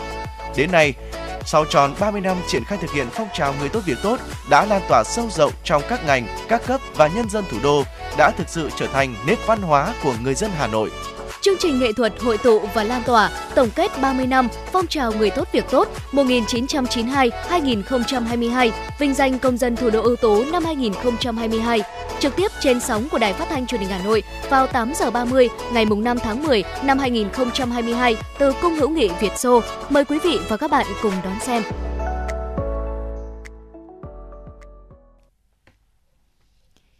Quý vị và các bạn đang nghe chương trình truyền động Hà Nội chiều và tiếp theo là một số thông tin do chúng tôi vừa cập nhật. Thưa quý vị, thưa các bạn, Phó Thủ tướng Thường trực Phạm Bình Minh vừa ký công điện số 871 ngày 29 tháng 9 năm 2022 về việc chấn chỉnh, xử lý các hành vi tiêu cực có liên quan đến hoạt động xuất khẩu, nhập khẩu và thông quan hàng hóa tại các cửa khẩu biên giới đất liền. Công điện gửi Bộ trưởng các bộ Tài chính, Quốc phòng, Công an, Công thương, Ngoại giao, Giao thông vận tải, Nông nghiệp và Phát triển nông thôn, Chủ tịch Ủy ban dân các tỉnh thành phố trực thuộc Trung ương. Nội dung công điện nêu rõ, thời gian gần đây, tình trạng một số đối tượng môi giới trung gian làm thủ tục hành chính để các doanh nghiệp, chủ hàng được nhanh chóng thông quan hàng hóa xuất khẩu, nhập khẩu diễn ra ở hầu hết các địa phương có cửa khẩu biên giới đất liền. Do tình hình dịch bệnh COVID-19 tại khu vực và trong nước tiếp tục có nhiều diễn biến phức tạp mới, các phương tiện vận chuyển hàng hóa xuất khẩu chờ làm thủ tục thông quan bị ùn ứ với số lượng rất lớn, gây mất an ninh trật tự, ảnh hưởng đến đời sống kinh tế xã hội và hoạt động sản xuất kinh doanh của doanh nghiệp. Lợi dụng những khó khăn nêu trên, nhiều đối tượng đã móc nối, cấu kết, hình thành các đường dây thực hiện thủ tục hành chính thông quan hàng hóa, xuất khẩu và nhập khẩu. Và trước tình hình này, Thủ tướng Chính phủ yêu cầu Bộ trưởng các bộ, Công an, Quốc phòng, Tài chính, Công thương, Ngoại giao, Giao thông vận tải, Nông nghiệp và Phát triển nông thôn và Chủ tịch Ủy ban dân các tỉnh thành phố trực thuộc Trung ương trong phạm vi và lĩnh vực thuộc thẩm quyền quản lý, theo dõi sát diễn biến tình hình, kịp thời có những giải pháp điều tiết hoạt động xuất khẩu nhập khẩu tại các cửa khẩu, không để xảy ra tình trạng ùn tắc làm luật đối với các doanh nghiệp, chủ phương tiện vận tải và đặc biệt là kịp thời phát hiện xử lý những vi phạm pháp luật trong lĩnh vực này. Bộ Công Thương vừa đề nghị Hiệp hội Lương thực Việt Nam và các thương nhân kinh doanh xuất khẩu gạo phối hợp thực hiện đảm bảo cân đối xuất khẩu và tiêu dùng nội địa. Kiến nghị của Bộ Công Thương được đưa ra trong bối cảnh Ấn Độ mới đây áp dụng lệnh hạn chế xuất khẩu gạo. Do đó, gạo Việt Nam trở thành sự lựa chọn của nhiều nhà nhập khẩu.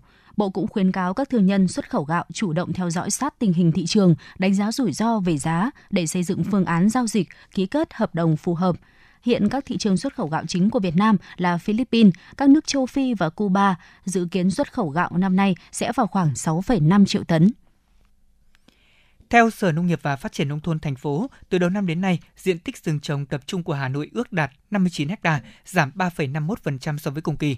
Tính chung 9 tháng đầu năm, số cây lâm nghiệp trồng phân tán đạt 488.000 cây, tăng 1,24% so với cùng kỳ. Diện tích rừng trồng được chăm sóc đạt 900 ha, giảm 1,53% so với cùng kỳ. Diện tích rừng được khoán bảo vệ đạt 5.040 ha, giảm 0,45% so với cùng kỳ. Gỗ và sản phẩm từ gỗ khai thác đạt 11.177 m khối, giảm 5% so với cùng kỳ. Sản lượng củi khai thác đạt 346 st, tăng 4,85% so với cùng kỳ.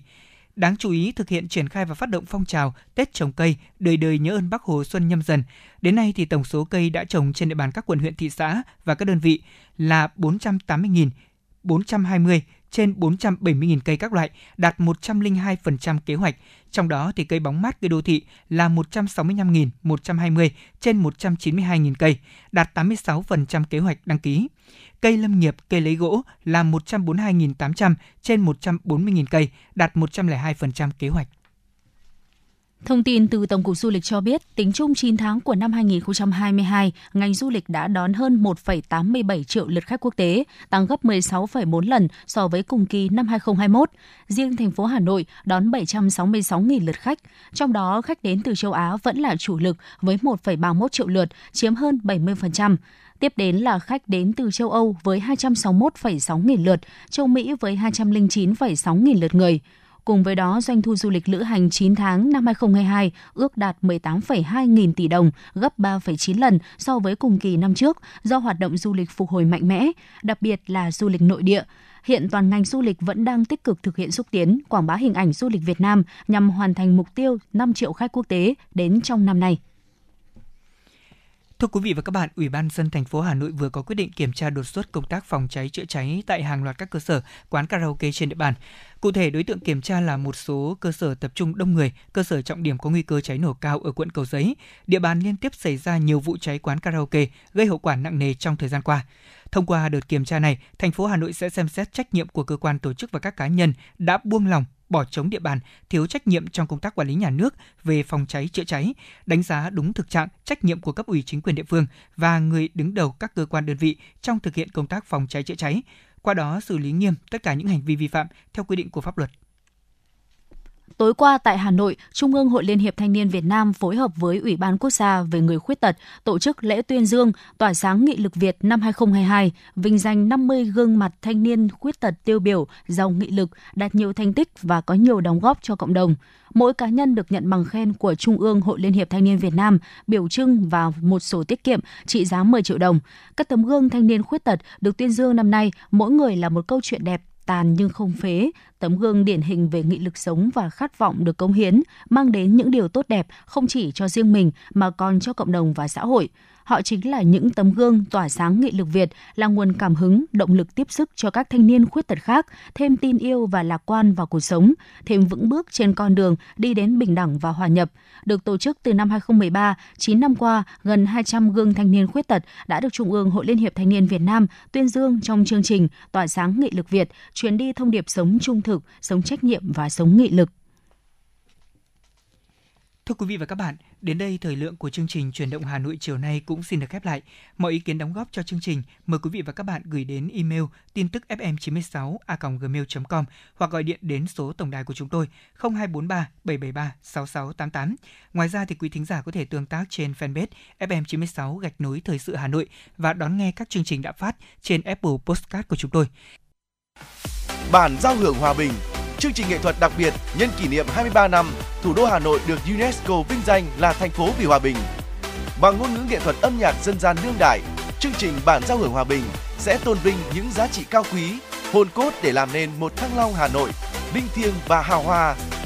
Trực tiếp trên sóng phát thanh truyền hình của Đài Phát thanh và Truyền hình Hà Nội lúc 20 giờ thứ bảy ngày 8 tháng 10 năm 2022 từ nhà hát lớn Hà Nội. Mời quý vị và các bạn đón xem